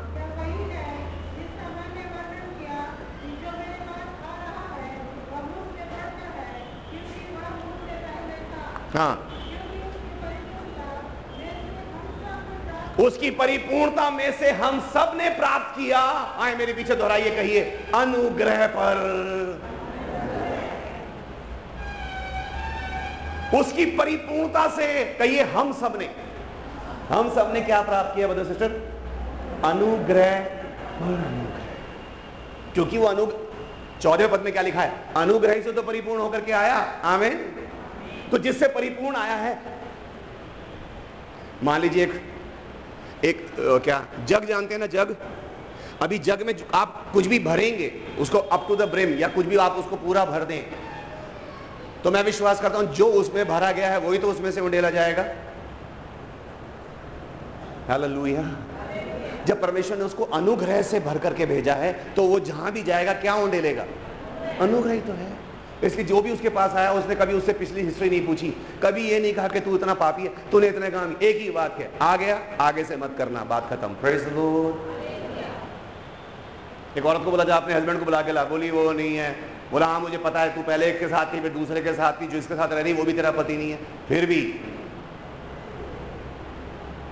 एक और बहाने बाद प्रभु को मिला, कह रहा जी, कोई नहीं है जो मुझे पानी में लेगा प्रभु ने कहा, चलो, खड़े हो जाओ। और ऐसा कोई गुनाह मत करना ऐसा ना हो इससे भी बड़ी कोई विपत्ति तुझ पर? अड़तीस साल से तो लेटा है कहीं ऐसा ना हो कि आगे भी साल लेट जाए। क्या है वो बोलिए? और इसके लिए कहीं किसी ने कोई प्रार्थना नहीं की। ऐसा कहीं लिखा कि परमेश्वर कह रहा लोगों की दुहाई मेरे पास पहुँच गई इसलिए मैं अपने बेटे को भेज रहा हूँ। नहीं। सिंपल सी बात है परमेश्वर ने जगत से ऐसा? बस। उसने लोगों पर एक अनुग्रह किया है और उस अनुग्रह में जो उसको पालेगा, अगर आपने पा लिया, ये आपकी पढ़ाई नहीं है। देखो, इसको इफिसियो में लिखा है। आए, एक इफिसियो में एक पद पढ़े। दूसरा अध्याय। जल्दी से निकालिए। पाँच से आठ तक पढ़ जाएँगे। इफिसियों, दूसरा अध्याय, पाँच से आठ।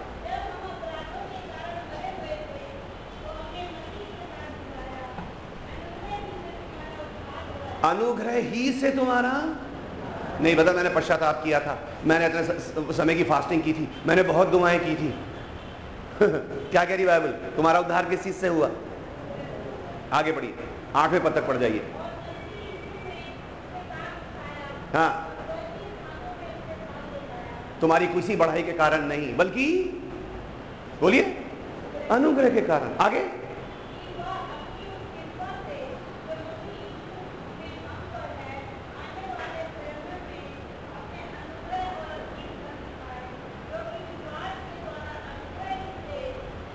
विश्वास के द्वारा, अनुग्रह ही से तुम्हारा। पूरी होगी आठवीं आयत?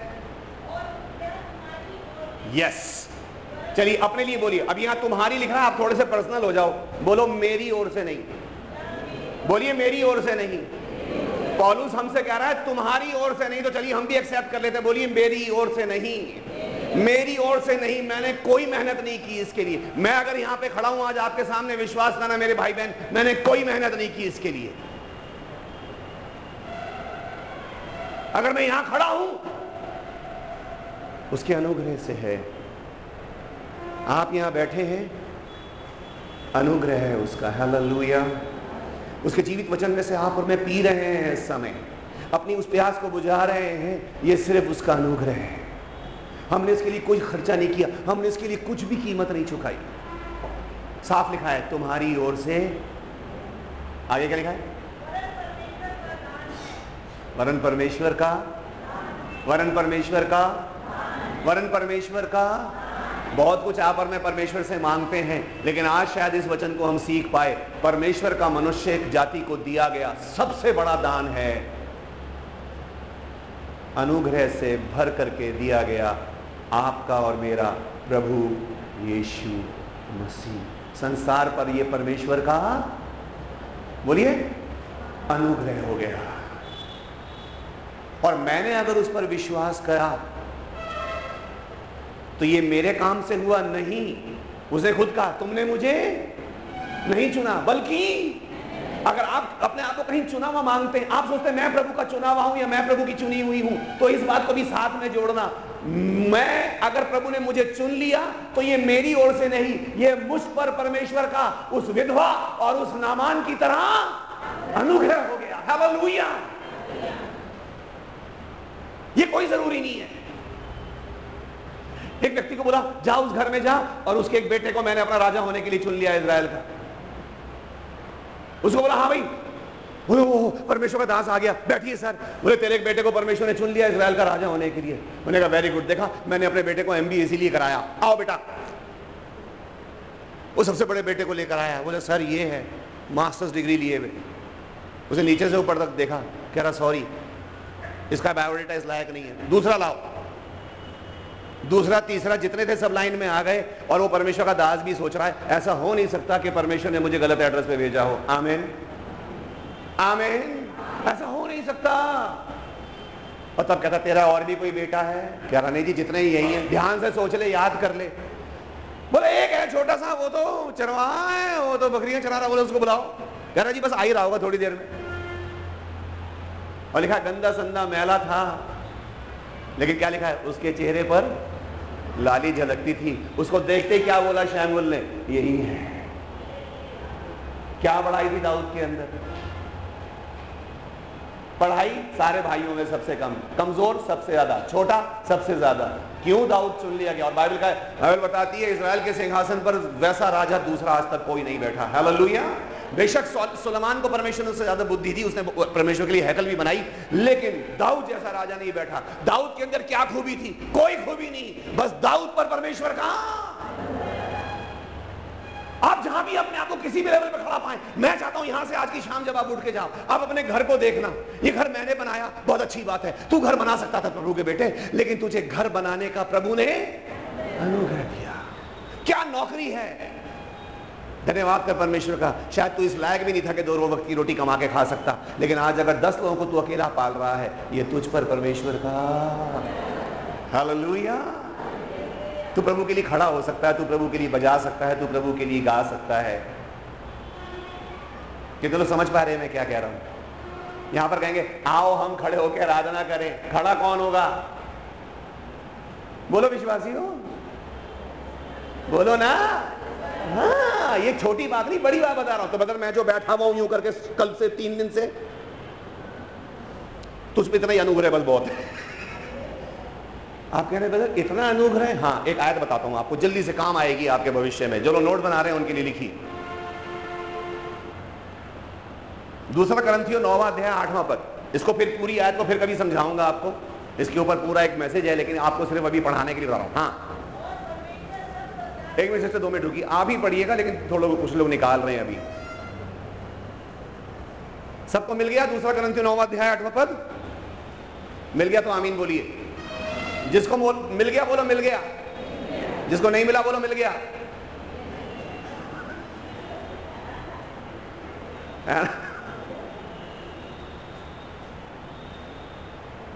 कई बार बहुत सी बार बड़ी गलतियाँ हो जाती हैं वचन में। मैं जब शुरू शुरू में वचन सीख रहा था अपने गुरु से तो उन्होंने बड़ी सेंसिटिवली में वचन सिखाया। एक बार मैं कन्वेंशन में गया पास्टर साहब ने बोला कि धन्यवाद इस बात के लिए। प्रभु यीशु मसीह ने हमारी बीमारियों के लिए उनतालीस कोड़े खाए। अब मैं कुछ ज़्यादा ही मेरे में आग लगी हुई थी उन दिनों में। मीटिंग खत्म हो गई पास साहब सबसे हाथ मिला रहे थे, मैं उनके पास गया। मैंने पास साहब, वो जो आपने अभी बोला ना, यीशु मसीह ने उनतालीस कोड़े खाए। ज़रा वो रेफरेंस दे दीजिए प्लीज़ मैं अपनी डायरी में लिख लूँ। कह रहे हाँ बदर वो मैं अभी दो मिनट बिज़ी हूँ। ये मेरे असिस्टेंट हैं, आप इनसे बात कर लीजिए। उनका लगा बोले, इनको बता देना जरा रेफरेंस मैंने उनसे कहा, भाई को लेके बैठ गया मैं चर्च में। वो बाइबल पलट रहा है, नए नियम, पुराने नियम, इधर नियम। मैंने कहा, बदर, बताओ, तीन दिन ही कन्वेंशन थी। कह रहा, बदर एक्चुअली आज मैं अपना चश्मा नहीं लाया। मैंने कोई बात नहीं, आप कल ले आना चश्मा, मैं कल फिर आ जाऊँगा। अगले दिन मीटिंग खत्म हुई, वो आगे आगे और मैं उसके पीछे पीछे मैंने कहा, मुझे बाइबल में लिखा हुआ दिखाओ, कहाँ यीशु मसीह उनतालीस कोड़े खाए? तुम क्या दो मैं यकीन कर लूँगा? ये कोई बच्चों का खेल नहीं है, तोता, उड़, मैना, उड़। और जब आप हर बात पर उड़ना कह देंगे, लोग भैंस भी उड़वा देंगे आपसे। किसी भी बात में आमीन बोलने से पहले सोच लेना, समझ लेना कि ये बात वचन में लिखी है या? प्रेज द और आपको पता है मतलब संसार में मेन उनतालीस तरह की ही बीमारियाँ हैं। और देखो, हर बीमारी के लिए प्रभु ने कोड़ा खा लिया। एक बार दिखा तो दो, कहीं लिखा है। आपको गुड फ्राइडे के ऊपर एक बहुत इंटरेस्टिंग बात बताऊँगा मिस मत करना उस प्रचार को। मुझे याद दिला देना, कहना बदर आपने एक बात बताई थी क्रूज के ऊपर। ठीक है? मैं जब एंटर करूँगा, एक आधा को याद दिला देना, हो सकता है मिस हो जाएगा। आपको बहुत इंटरेस्टिंग बात बताऊँगा, आपको बहुत मज़ा आएगा उसको सुन। तो मैं आपको ये बता रहा हूँ, किसी भी बात को आमीन बोलने से पहले एक बार चेक कर लेना, वो वचन में है भी या नहीं। आप क्या बदर ये बात ज़रूरी है? हाँ ये बात ज़रूरी है। बहनों में से कोई एक जन, एक पद पढ़ो जल्दी से। प्रेरित एक आम, सत्रह का ग्यारह। एक जन पढ़ दो कोई। जो आप में जल्दी फास्ट निकालते हैं, चलो इस वक्त उसी को देता हूँ। बाकी लोग लिख लो शायद को। प्रेरित एक आम सत्रह का ग्यारह।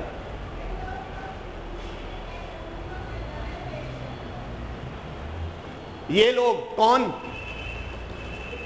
चलो मेरे पीछे बोलो, दुर्ग के लोग। बोलिए ना, दुर्ग के लोग।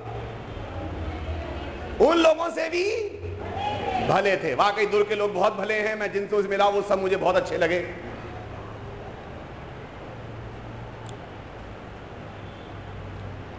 दुर्ग के लोग उन लोगों से भी भले थे।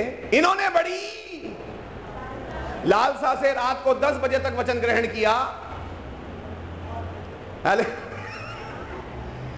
आज मैं भाई राजेश जैन से काफ़ी समय समय के बाद मिला। प्रभु में मेरे बहुत अच्छे भाई हैं, वो पाशा साहब के घर पे हमारा लंच था। और वो मुझसे कह रहे बदर पाशा साहब ही वही थे। बोले, अब मैं ठीक साढ़े सात बजे वचन शुरू कर देता हूँ। मैंने कहा, वेरी गुड। और बोले, ठीक साढ़े आठ बजे खत्म। मैंने कहा, धन्यवाद हो पाशा साहब के लिए, उनके खुले दिल के लिए। वो मुझे पौने आठ बजे माइक देते हैं और मैं ठीक पौने दस बजे लौटा देता हूँ।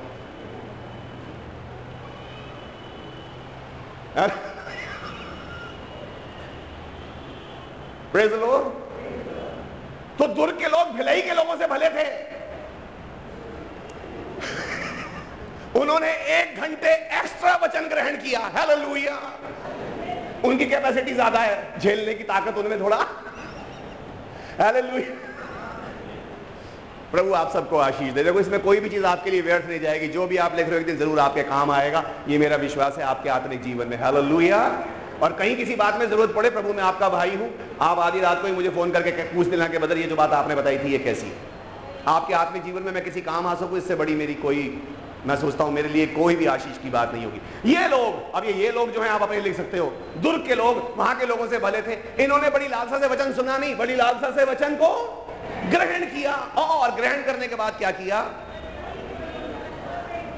ये किसी के बहकावे में नहीं आए। इन्होंने मक्खी में मक्खी नहीं मारी। ये प्रतिदिन पवित्र शास्त्रों में ढूंढते रहे कि ये बातें जो सामने से प्रचार की जा रही हैं, ऐसे ही बाइबल में लिखी भी हैं, या। हालेलुया। प्रभु आपकी मदद करे, किसी भी बात पे तब तक विश्वास मत करना जब तक उसको लिखा हुआ ना देखे। जो भी आपसे कहे, ऐसा कहना, भाई, अपनी बाइबल में नहीं, मेरी बाइबल में दिखा। और प्रभु के अनुग्रह की बात है, मैंने अब तक आपको जो भी बताया, आप ही की बाइबल से पढ़वाया है। आमेन। प्रभु का धन्यवाद हो।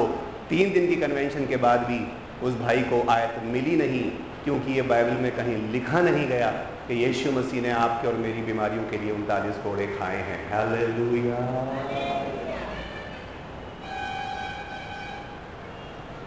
पवित्र शास्त्रों में ढूंढो, ये बातें जो सामने से प्रचार की जा रही हैं, है भी या नहीं?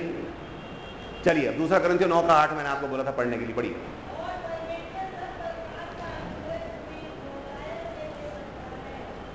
अब इस बात को समझिए। परमेश्वर अनुग्रह नहीं दे सकता। बोलिए, सब प्रकार का अनुग्रह। अनुग्रह के बहुत सारे प्रकार हैं। कभी प्रभु मुझे समय देगा, वो इसका सेकंड पार्ट है प्रचार का, फिर कभी आपको बताऊँगा। क्योंकि कल प्रभु भोज की आराधना है तो उसमें प्रभु भोज के विषय में आपको बताना है, परसों क्रूसिफिक्शन के विषय में बताना है सैटरडे को और जो गंभीर बात है, वो समझानी है, और संडे को ऑब्वियसली ईस्टर की आराधना है तो उसमें तो पुनरुत्थान के विषय में सीखेंगे। लेकिन ये इसका सेकंड पार्ट है इस, इस आयत को मैंने आपको इसलिए बताया था कि आपको समझ में आ जाए अनुग्रह भी बहुत सारे प्रकार का होता है। लेकिन परमेश्वर क्या दास क्या कह रहा है? चलिए ज़ोर से अपने लिए आमीन बोलिए। कहिए आमीन। चलिए मेरे पीछे कहिए परमेश्वर। अगर वो कह रहा है तुम्हें तो आप कहिए मुझे। है ना? बाइबल में जितने आप सेल्फिश हो जाओगे ना वचन पढ़ते पढ़ते उतना आपको आनंद आ जाए हर आयत को आप सोचोगे मेली लिखी गई है।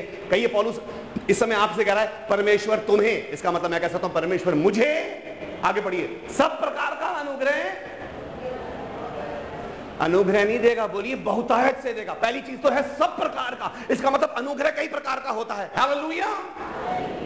सब प्रकार का अनुग्रह। कुछ को सिर्फ़ इतना अनुग्रह मिलेगा, वो आएगा, चुपचाप से कोने में बैठ जाएगा, वचन सुनेगा और चला जाएगा। उस पर इतना ही अनुग्रह है बस। कोई है वो, उस पर थोड़ा सा अनुग्रह बढ़ गया, वो बाइबल भी ले आएगा साथ में। पकड़ रहे मेरी बात को? कोई ऐसा है वो बाइबल खोल के अंडर एंड में लिख भी लेगा। कोई और भी है वो उसके साथ में कुछ नोट भी बना लेगा। कोई है जो वचन के साथ साथ चलेगा। वो वचन के बहाव में बहेगा, वचन के बहाव में बहेगा तो आगे निकल जाएगा। प्रेज लॉर्ड वरना वचन कहीं से कहीं जाएगा, वो वहीं खड़ा रहेगा। पढ़िए। परमेश्वर हमें सब प्रकार का अनुग्रह बहुत ऐसे दे सकता है। आगे। किस बात में? हर बात में? हर समय? हाँ।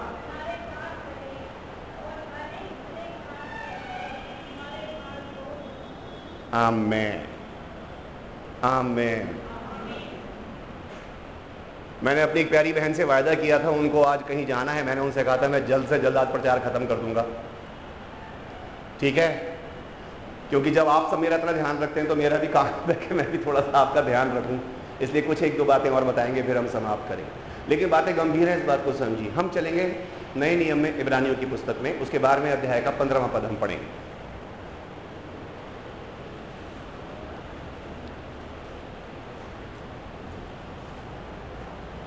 पढ़िए।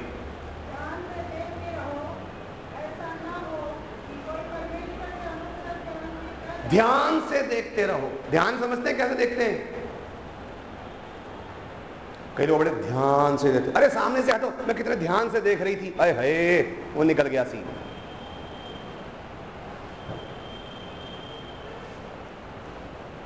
मैं ध्यान से देख रही थी पता नहीं वो सास सीधी थी या उल्टी थी साड़ी टेढ़ी थी या आड़ी थी। निकल गया सीन। बाइबल का परमेश्वर आपसे कह रहा है, ध्यान से क्या देखो? अपने को नहीं।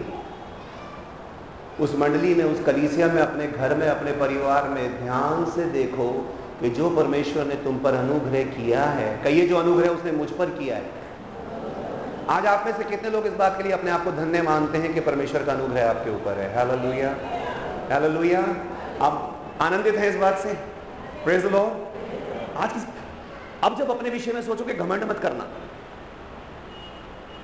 अगर आप कहें, मैं सुंदर हूँ, मैं विश्वास करता हूँ, आप जितने बैठे हैं, आपसे ज़्यादा सुंदर कोई नहीं। प्रेज लो लड़के जवान यहाँ बैठे शिशिर बैठा है यहाँ पे? हाँ शिशिर? वेरी गुड हो सकता है शिशिर बहुत अच्छी बॉडी बिल्डिंग कर रहा है। अब एक भी हो सकता है पोस्टर में देखे और सोचे, सलमान खान कितना अच्छा है। अगर तू सलमान खान जैसा नहीं है बेटा तो सलमान खान भी तेरे जैसा नहीं बन सकता। हालेलुया तेरे जैसा परमेश्वर ने मास्टरपीस एक ही बनाया है। कहिए मैं परमेश्वर का मास्टरपीस हूँ, कहिए। ऊँचा हाथ उठा के बोलिए ना। बोलो, मुझे जैसा दूसरा कोई नहीं। इसे दूसरे जैसे किसी के बनने की कोशिश भी मत करना। जो तुम हो, वो रहो बस। और अपने आप को प्रभु के हाथ में रखो, जिसके लिए उसने बुलाया, तुम्हें बना देगा एक दिन। प्रेज लो प्रेज लो जिस तरह कहता मिट्टी को कुम्हार बस, प्रभु, मुझे उठा, मुझे बना। जो उसने बनाना, वही बनाएगा मुझे। कुछ बनने की कोशिश मत करना, वो बना देगा। आमेन। तो जो अनुग्रह उसने मुझ पर किया है, मेरे भाइयों पर किया है, मेरी बहनों पर किया है, मेरी कलीसिया में, मेरे पति पर, मेरी पत्नी पर, मेरे बच्चों पर, क्या कह रहा है? अब इस बात को ध्यान से देखो। बोलिए। क्या क्या ध्यान से देखो? ऐसा ना हो। ऐसा ना हो। कोई अनुग्रह से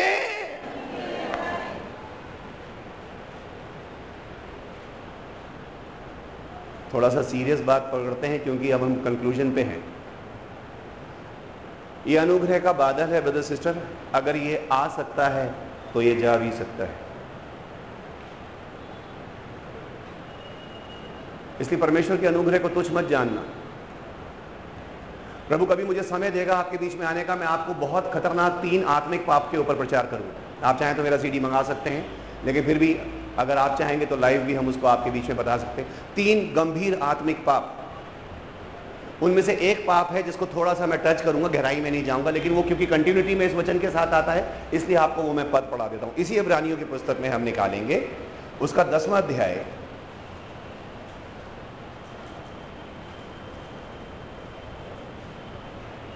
और उसका उनतीस पद पढ़िए।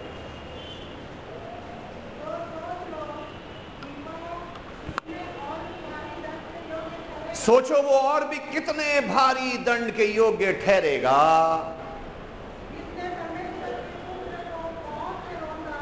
यहाँ पे तीनों पाप लिखे। पहला पाप है परमेश्वर के पुत्र को। परमेश्वर के पुत्र को। आप में से कितने लोग अब विश्वास करते हैं? ये पुत्र किसके लिए कहा गया? अभी बताया मैंने आपको। पुत्र शब्द जब भी नए नियम में आएगा, आपको समझ में आ जाए पुत्र किसके लिए आया? तो वो कितने भारी दंड के योग्य ठहरेगा? नंबर वन जिसने परमेश्वर के वचन को, परमेश्वर के पुत्र को क्या करा? कितने ऐसे लोग हैं जो वचन को ठुकरा नहीं रहे ब्रदर सिस्टर पाँव से रौंद रहे हैं। नंबर टू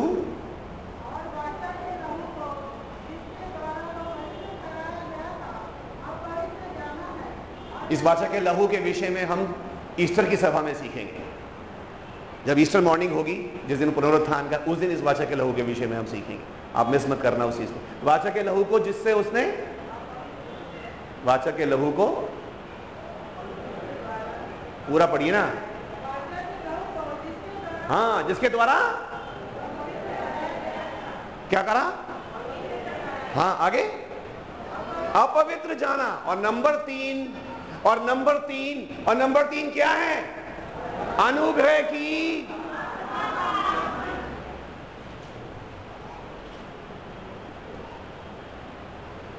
जहाँ से मैंने बात शुरू की थी, वहीं से आपको बताता हूँ। हो सकता है उस पंद्रह मिनट के अंदर वो बच्चे जो जिनको शायद अपने उस पेपर को चेक कर लेना चाहिए था, और उधम मचा रहे हैं, और शोर मचा रहे हैं। मैंने अक्सर देखा है, दिल्ली में बहुत सारी यूनिवर्सिटीज़ हैं, आपके यहाँ भी होंगी। कई बार ऐसा होता है कि कई बार एग्ज़ाम्स कैंसिल हो जाते हैं, है ना? पेपर कैंसिल हो जाता है। तो मैंने देखा, जब पेपर कोई कैंसिल हो जाता है तो सबसे ज़्यादा दुख उन बच्चों को होता है जिनकी तैयारी पूरी होती है। मैं ठीक कह रहा हूँ तो आमीन बोलिए। जिनकी तैयारी हो तो क्या चलो भाई, ठीक है, बहुत से तो ऐसे ही करते हैं, अरे भैया, पेपर तैयार नहीं हुए। अरे, मंत्री मर जाए, प्रिंसिपल मर जाए, आग लग जाए, नहीं, बारिश हो जाए, कर्फ्यू लग जाए, वो यही दुआ करते हैं कि किसी सूरत से परीक्षा टल जाए। आपके जीवन में परीक्षा है तो प्रार्थना मत करना कि परीक्षा टल जाए। कहना, प्रभु, अनुग्रह दे कि मैं इस परीक्षा में जयवंत हो सकूँ। हालेलुया। क्योंकि जब तक परीक्षा में जयवंत नहीं होऊँगा, अगली क्लास में कैसे जाऊँगा तो यहाँ पर लिखा है, उन्होंने क्या किया? अनुग्रह की आत्मा का अपमान किया। परमेश्वर के उस अनुग्रह को तुझ जाना। अगर टीचर ने बोला, ये पंद्रह मिनट तुम्हें एक्स्ट्रा देती हूँ, उस पंद्रह मिनट में बजाय के अपने जीवन को चेक करते। ये अनुग्रह का समय जिसमें परमेश्वर हाथ के हाथ दंड नहीं दे रहा। ये अनुग्रह का समय जब आँख के बदले आँख और दांत के बदले दांत नहीं है। ये अनुग्रह का समय कि जब लोग परमेश्वर को कोस रहे हैं तो ऊपर से आग नहीं गिरा रहा। आपके बीच में जहरीले नाग नहीं भेज रहा। आपको हर समय हर समय हर समय वचन के द्वारा, अपने दासों के द्वारा चिता चिता कर, चिता चिताकर बार बार बता रहा है। ये अनुग्रह का समय है। इसमें एक बार फिर से जाँच ले अपने आप को। और इस अनुग्रह के समय में अगर तू अपना जीवन अपनी मस्ती में गुजार रहा है, तू अनुग्रह की आत्मा का अपमान कर रहा है। हालेलुया।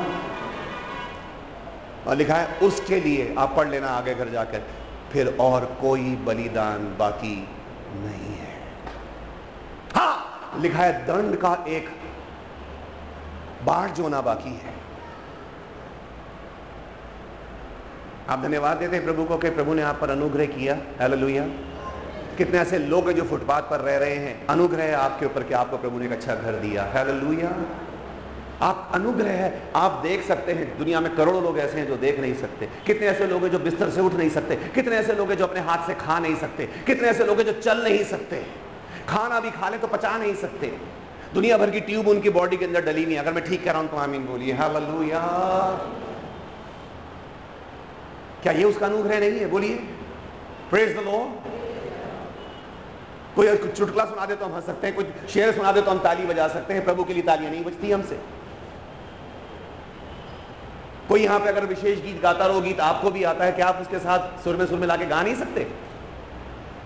कोई ऑडियंस की तरह बैठ के देखते हैं अच्छा गा लिया, चलो ठीक है। अगली बार मैं अपने बच्चे से गवाऊँगा, फिर देखूँ कितना अच्छा गाएगा। मुँह उसी का खुलेगा प्रभु के लिए। जिस पर परमेश्वर का कितने लोग पकड़ गए आज के वचन को।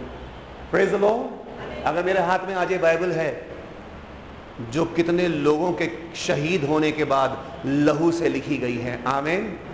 और आज कितने ऐसे मुल्क हैं जहाँ पे स्मगल करके भेजी जाती है, जहाँ लोग टुकड़ों में भी आज इसे पढ़ते हैं, जहाँ एक अध्याय एक के पास होता है, एक पर्चा दूसरे के पास होता है, और छुप छुप के एक दूसरे को दिखा करके पढ़ते हैं एक्सचेंज करके पढ़ते हैं। धन्यवाद हो कि मेरे पास एक नहीं, शायद पचास बाइबल हैं। क्या ये मेरे पास परमेश्वर का? मैं कितने अच्छे सीट पे बैठ के, पंखे के नीचे, आराम से बैठ के परमेश्वर की आराधना कर सकता हूँ, जबकि लोग छुपे छुपे घूम रहे हैं अंडरग्राउंड चर्चेस के अंदर हैं, पहाड़ों पर हैं, नदियों में है, पेड़ों के नीचे परमेश्वर को ढूंढ रहे हैं। क्या ये मुझ पर परमेश्वर का अनुग्रह नहीं है? हालेलुया लोग बेरोजगार हैं, मर रहे हैं, मुझे प्रभु ने रोज़गार दिया, अच्छे गर्म कपड़े दिए, गर्म बिस्तर दिया, अच्छे बच्चे दिए आने जाने के लिए वाहन दिया, सब कुछ दिया। किस किस बात के लिए? तभी तो दूसरा करंथियों पाँचवें अध्याय के सत्रह पद में कहता है, उसने मुझसे खुद कहा, मेरा अनुग्रह तेरे लिए। चलिए, सब एक साथ निकालेंगे उसको और सब एक साथ पढ़ेंगे और उसके बाद हम प्रार्थना करेंगे। आज का अंतिम पद पढ़ लेते हैं।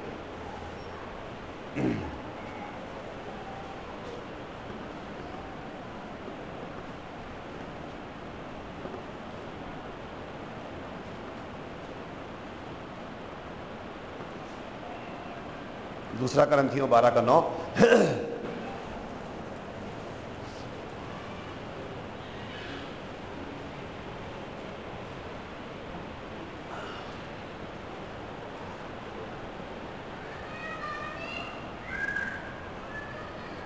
सब मिल, सबको मिल गया है? अगर मिल गया तो आए मिलकर के एक साथ इसको पढ़ें। जी। एक साथ पढ़िए। वन टू थ्री गो जिनके पास बाइबल है, वो बाइबल में पढ़ लें, और जिनके पास बाइबल नहीं है, एक मिनट एक मिनट, रुकिए रुकिए रुकिए। जिनके पास बाइबल है, वो बाइबल में से पढ़ लें, और जिनके पास बाइबल नहीं है, वो मेरी शक्ल देखने की बजाय बाइबल में झाँक लो पड़ोसी की। हाँ अब पढ़िए।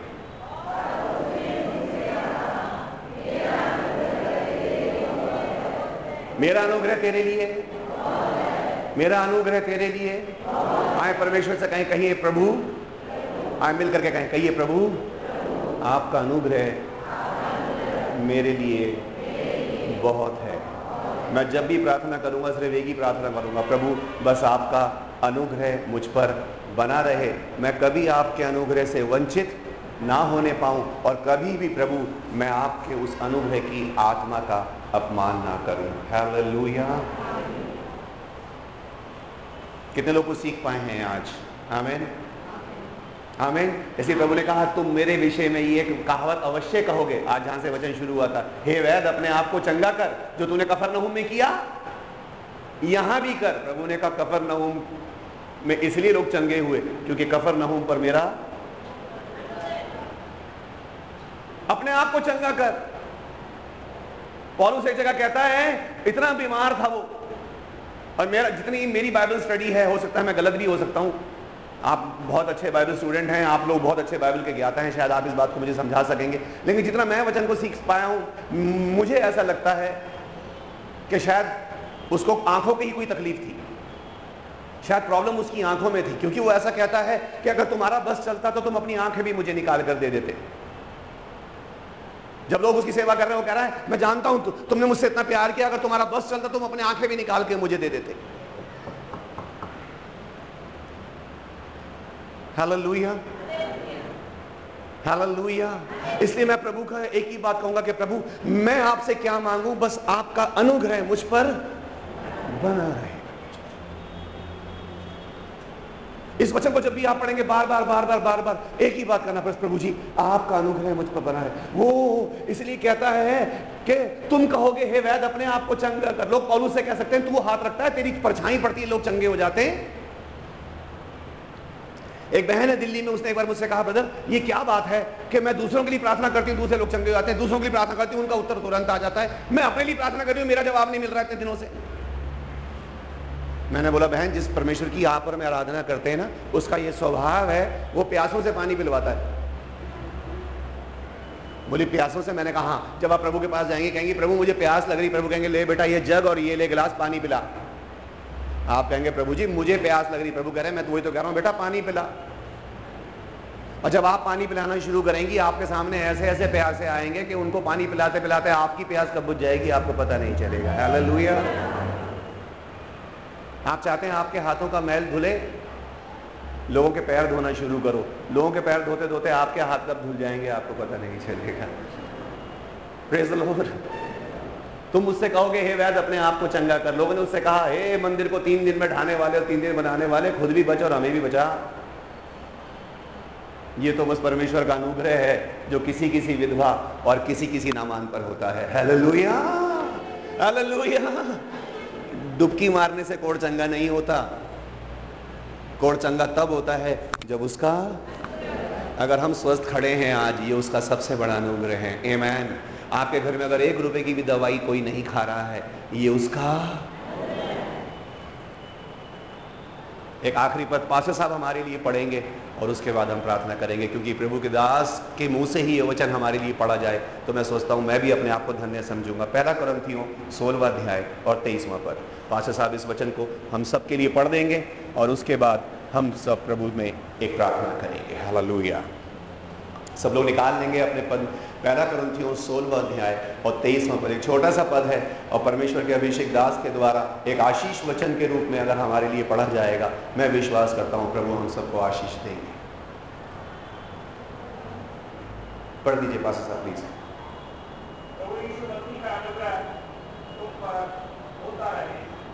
आए मिलकर कहें आमेन। सब लोग अपनी आँखें बंद करें आए सब लोग अपनी आँखें बंद करें। थोड़ी देर के लिए सब अपनी आँखें बंद करें ब्रदर सिस्टर मौका है इस समय आपके और मेरे पास। और मैं आप सबको इस बात के लिए इनक्रेज करता हूँ आज की शाम में।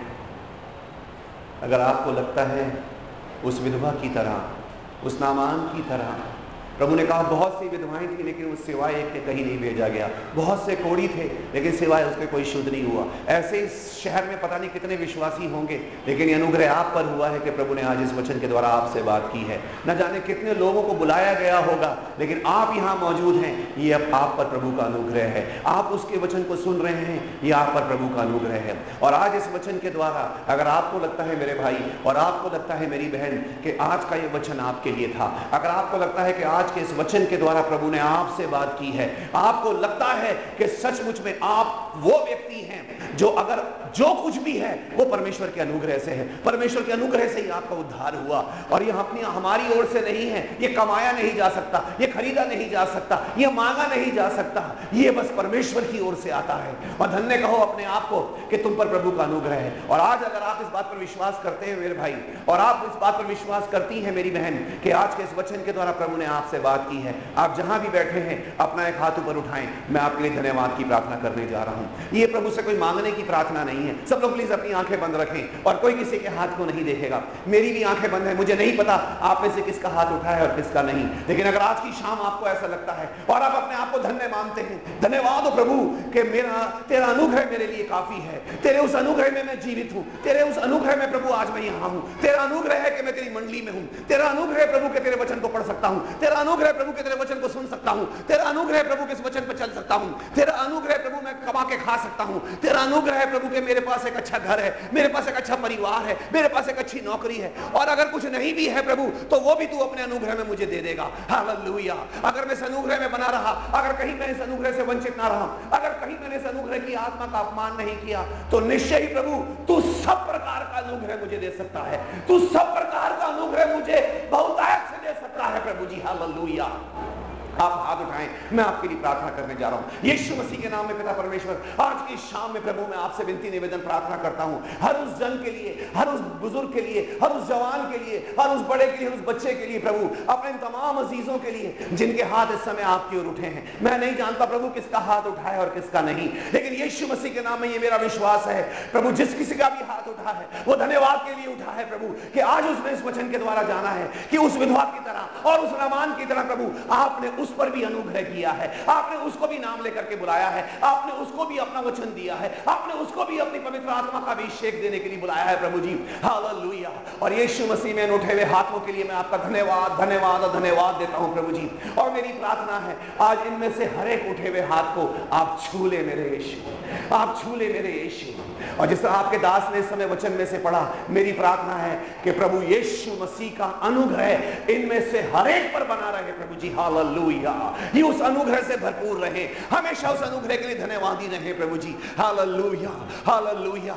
अगर हम यहाँ हैं तो ये आपका अनुग्रह है। हम जीवित पाए जाते हैं, ये आपका अनुग्रह है। हम आपकी कलीसिया में पाए जाते हैं। हम आपकी स्तुति कर सकते हैं। हम आपकी आराधना कर सकते हैं। हम आपकी प्रशंसा कर सकते हैं। ये आपका अनुग्रह है, प्रभु जी। और ये अनुग्रह ही है कि एक दिन आप आएँगे और हम आपके साथ बादलों पर जाएँगे। Hallelujah.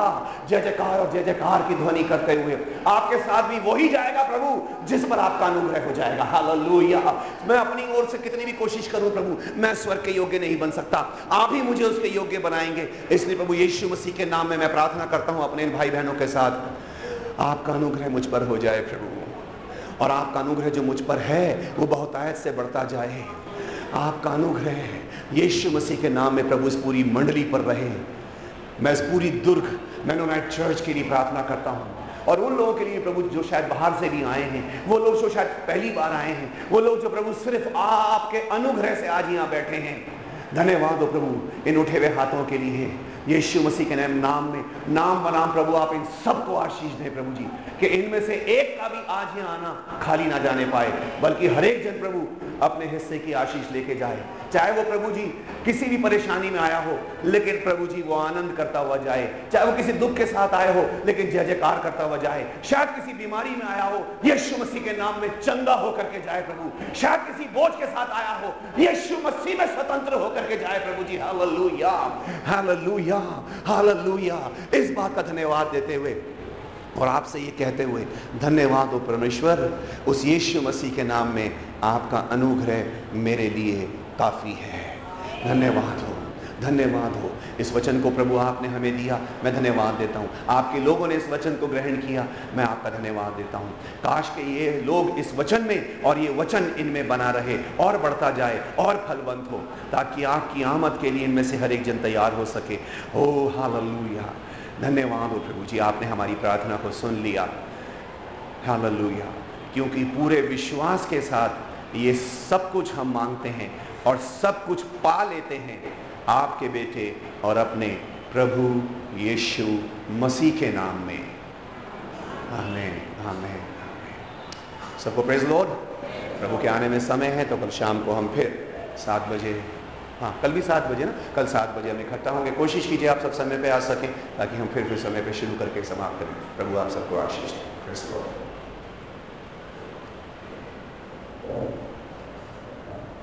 Thank you. Thank you.